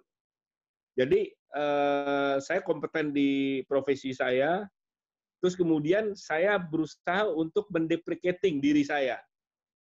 Itu harusnya nggak ada masalah. Yang masalah adalah kalau tidak ada kompetensi, tidak ada success story, dan kemudian mendeprecating dirinya, ya jelas sudah sudah sudah di bawah di deprecating lagi ya minus gitu loh. Bagaimana seorang leader bisa menggunakan self deprecating adalah pastikan bahwa dia memang mempunyai suatu kelebihan dibandingkan dengan yang lain. Oke. Dia mempunyai kelebihan dibandingkan dengan dengan yang lain, baru boleh dijatuhkan gitu loh. Jangan sampai ketika dia belum mempunyai suatu success story, dia belum mempunyai suatu kompetensi, dia dia adalah eh, tidak tidak ada pencapaian sesuatu di bidangnya, terus kemudian dia self deprecating ya mampus. Paham nggak di sini maksudnya ya? Jadi Oke, itu Pak. dia itu nol, kemudian dia self deprecating jadi minus, ya itu sama sekali nggak lucu gitu loh. Jadi itu malah bisa menurunkan wibawa. Jadi kalau buat saya sih saya eh, apa santai-santai aja karena ya saya sangat eh, apa eh, bukan dalam arti sombong tapi saya percaya diri dan self esteem saya sudah dalam eh, yang stabil gitu loh. Saya sudah nyaman dengan eh, kondisi saya. Jadi saya mau saya banting-banting eh, diri saya juga saya nggak ada masalah. Saya tidak ada kekhawatiran terhadap wibawa ketika berhadapan dengan murid, ketika berhadapan dengan klien, saya bisa seakan-akan saya nggak nggak ngerti gitu loh ya. Ya itu Oke, jadi Pak. terusnya seperti itu mungkin ya kalau dari saya ya, masalah leaders dan eh, ini apa humor gitu loh. Oke, Ya, dan- ini ada pertanyaan menarik nih, Pak, Mas, Mbak, dari Mbak Endah Wahyuningsih. Mbak Endah, Apa tuh? boleh ini disampaikan? Sudah saya aktifkan eh, mikrofonnya.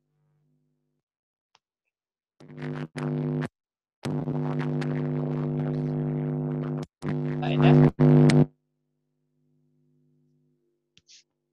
Halo? Mbak Endah? Nggak ada, Mbak Endah masih ini ya? hilang. Ya, udah mau jam 9, Wan. Oke, Kira-kira ada satu pertanyaan terakhir nih dari Ibu Endah. Bagaimana kita mengajak humor dengan orang yang baru dikenal untuk mencairkan suasana? Nah, ini mungkin eh, Mas Yaser, Mbak Novri, mungkin bisa sharing. ya coba no, Nofri atau Yaser ya karena it- it- it's not easy ya menurut saya ya kalau kita orang baru kenal saya pun juga nggak bukan orang yang tipe ekstrovert akan menyapa langsung orang ya jadi ini memang harus hati-hati coba Yaser mungkin sharing share Ya, kalau saya memang eh, sehumor apa pun, saya memang selalu mempelajari dulu yang saya ajak bicara siapa. Jadi kalau saya memang baru kenal, saya nggak akan langsung berhumor. Kecuali misalnya saya tiba-tiba melakukan sesuatu, misalnya kan pegang majalah tiba-tiba jatuh tanpa sengaja dan dia ketawa, berarti punya sense of humor yang lumayan. Ya, baru saya berani. Ya, tapi ketika dia sama sekali nggak merespon atau pasang muka tegang, ya kita tahu. Kadang-kadang wajah kaku pun bukan berarti dengan suka humor. Dia hanya tidak bisa tertawa, bukan nggak suka humor. Ya. Nah, dengan demikian artinya apa? Artinya kalau kita mau lihat satu orang baru, saya sangat sarankan untuk pelajari dulu dia siapa. Nggak gampang, emang nggak gampang. Saya juga tahu. Tapi biasanya kalau kita, kalau saya sih memang udah bisa lihat orang, ini orang nggak enak diajak bercanda nih. Ini orang, ini nggak bisa nih. Ada beberapa kasus memang saya nggak bisa ajak bercanda sama sekali, ya. Dan kalau disampai seperti itu, jangan dipaksa, ya, jangan dipaksa. Jadi memang lagi-lagi satu pesan kalau kita kita kenal satu orang baru, pelajari dulu di siapa. Cara pelajari gimana sih Pak? minimal dari gestur ya minimal dari gestur gitu uh, kita coba bisa lihat. Atau kalau memang kita punya temennya temen uh, temennya temen dia nah kita bisanya orang gimana sih? Bisa bicara apa enggak? Oh jangan. Nah udah jangan gitu ya. Jadi penting untuk kemudian kita meriset siapa calon bicara kita kira-kira gitu. Novrita mungkin kasih tambahan?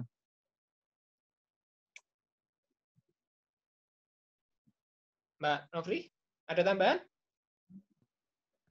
Ya, oh, lagi, lagi tidur malam nih kayaknya ini. Melanjutkan tidur siang yang kelewat tadi.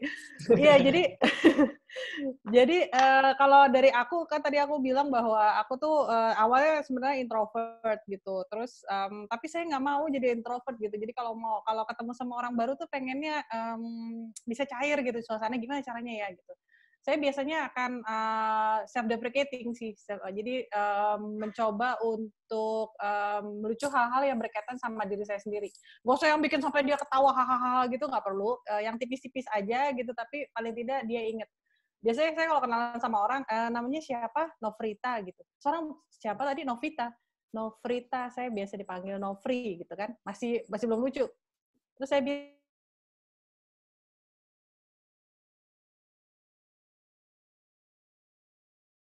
misalnya atau dalam bahasa Inggrisnya no free, tidak gratis. Beres. Nah, saya ngeliat Bapak Ibu ada yang ketawa uh, tipis-tipis ya. Oke okay, ya. Itu udah udah udah udah lumayan buat saya alhamdulillah gitu ya. Nah, udah habis itu ke sana sananya lancar. Nah, terus yang kedua uh, selain self deprecating hmm, juga kalau mau ada misalkan kita dalam suasana misalkan dalam satu seminar gitu ya kita berada dalam satu seminar terus sebelah kita ada kita kenalan sama sebelah kita gitu kan Terus uh, apa kita mau mencoba untuk melucu, meluculah sama kejadiannya, jangan sama orangnya gitu atau uh, apa body shaming orangnya yang lagi ngomong atau apa, tapi uh, sama kejadian-kejadian yang biasanya misalkan dia salah ngomong apa gitu, salah ngomongnya yang yang yang kita plesetin atau yang kita bercandain lah gitu. Gitu caranya kalau saya. Billy, Billy, okay. Billy, Billy, Billy ada? Nggak ada ya? Billy? Ada. ada Pak, masih Pak. Ada coba. Ada, ada masih. Masih dia, masih Pak, masih on dia. Cuman nggak nggak ini nggak respon. Ini ah, ma masih masih respon dia, Mas Billy. Mana? Uh, Ulwan tolong diitin aja apa? Udah, uh, sudah. Mas Billy? Belum, belum masih unmute dia. Di unmute ya, di unmute. Masih unmute ya. Ya udah nggak apa-apa. Ini saya ada mau lihat dia ada buku nih, coba mana nih?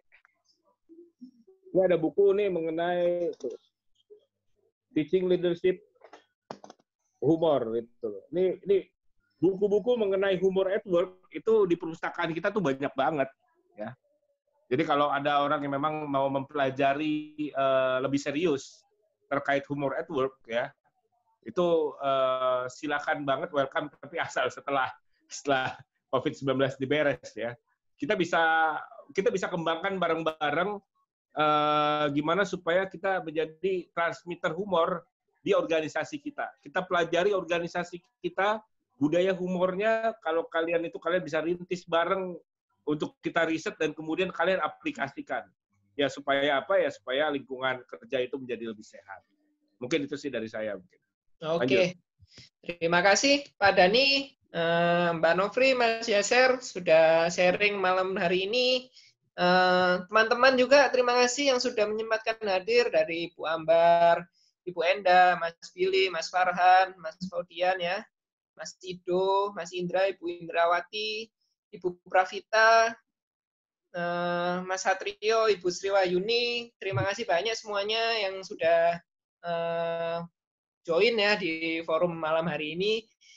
Minggu depan apakah ada? Oh, jelas ada. Tapi nanti uh, info harinya, info pematerinya, info jadwalnya akan uh, kami informasikan lebih lanjut ya. Jadi uh, webinar IHIK ini akan berusaha hadir terus ya di tengah-tengah uh, COVID ini. Jadi walaupun kita belum bisa uh, berkarya secara seperti semula ya, tapi kita setidaknya kita bisa mengembangkan diri kita lah misalnya dengan uh, belajar humor, etikanya bagaimana. Tinggal nanti kalau sudah aktivitas normal mungkin bisa kita implementasikan ya di tempat kerja ataupun di kampus dan lain sebagainya. Um, Oke, sekian uh, dari kami. Uh, foto bareng dulu. Eh, foto bareng. Iya dong, virtual foto bareng. Uh, ininya kamu screen screen screen share-nya dimatiin dulu. Terus okay. uh, teman-teman semua uh, ininya kameranya tolong dinyalain. Oh, bisa foto bareng nih sekarang Bisa ya? dong. Oke. Oke. Yang milenial yang tahu nih ada foto bareng online. Iya dong. Ready? Oke. Okay. Mana nih masih belum. Satu, dua, tiga. Bentar. Uh, Next-nya. Oke. Okay. Ya. Lagi satu, dua. Siapa? Kamu. Oke, okay, ya, itu juga ikutan. Oke, okay, okay. sekali lagi, sekali lagi. Satu, dua. Eh, Mas Satrio lagi dong. Satu, dua, tiga. Oke. Okay. Oke, okay, terima kasih banyak teman-teman. Terima kasih teman-teman. Terima kasih banyak. Bye. Bye. Sampai ketemu di kesempatan selanjutnya ya. Semoga sehat dan berbahagia selalu teman-teman. Nah, kami mohon maaf kalau misalnya ada kesalahan. Uh, forum ini kami tutup. Semoga bermanfaat bagi kita semua. Uh, akhir kata, wassalamualaikum warahmatullahi wabarakatuh. Selamat malam, selamat beristirahat semuanya. Uh, Waalaikumsalam warahmatullahi wabarakatuh.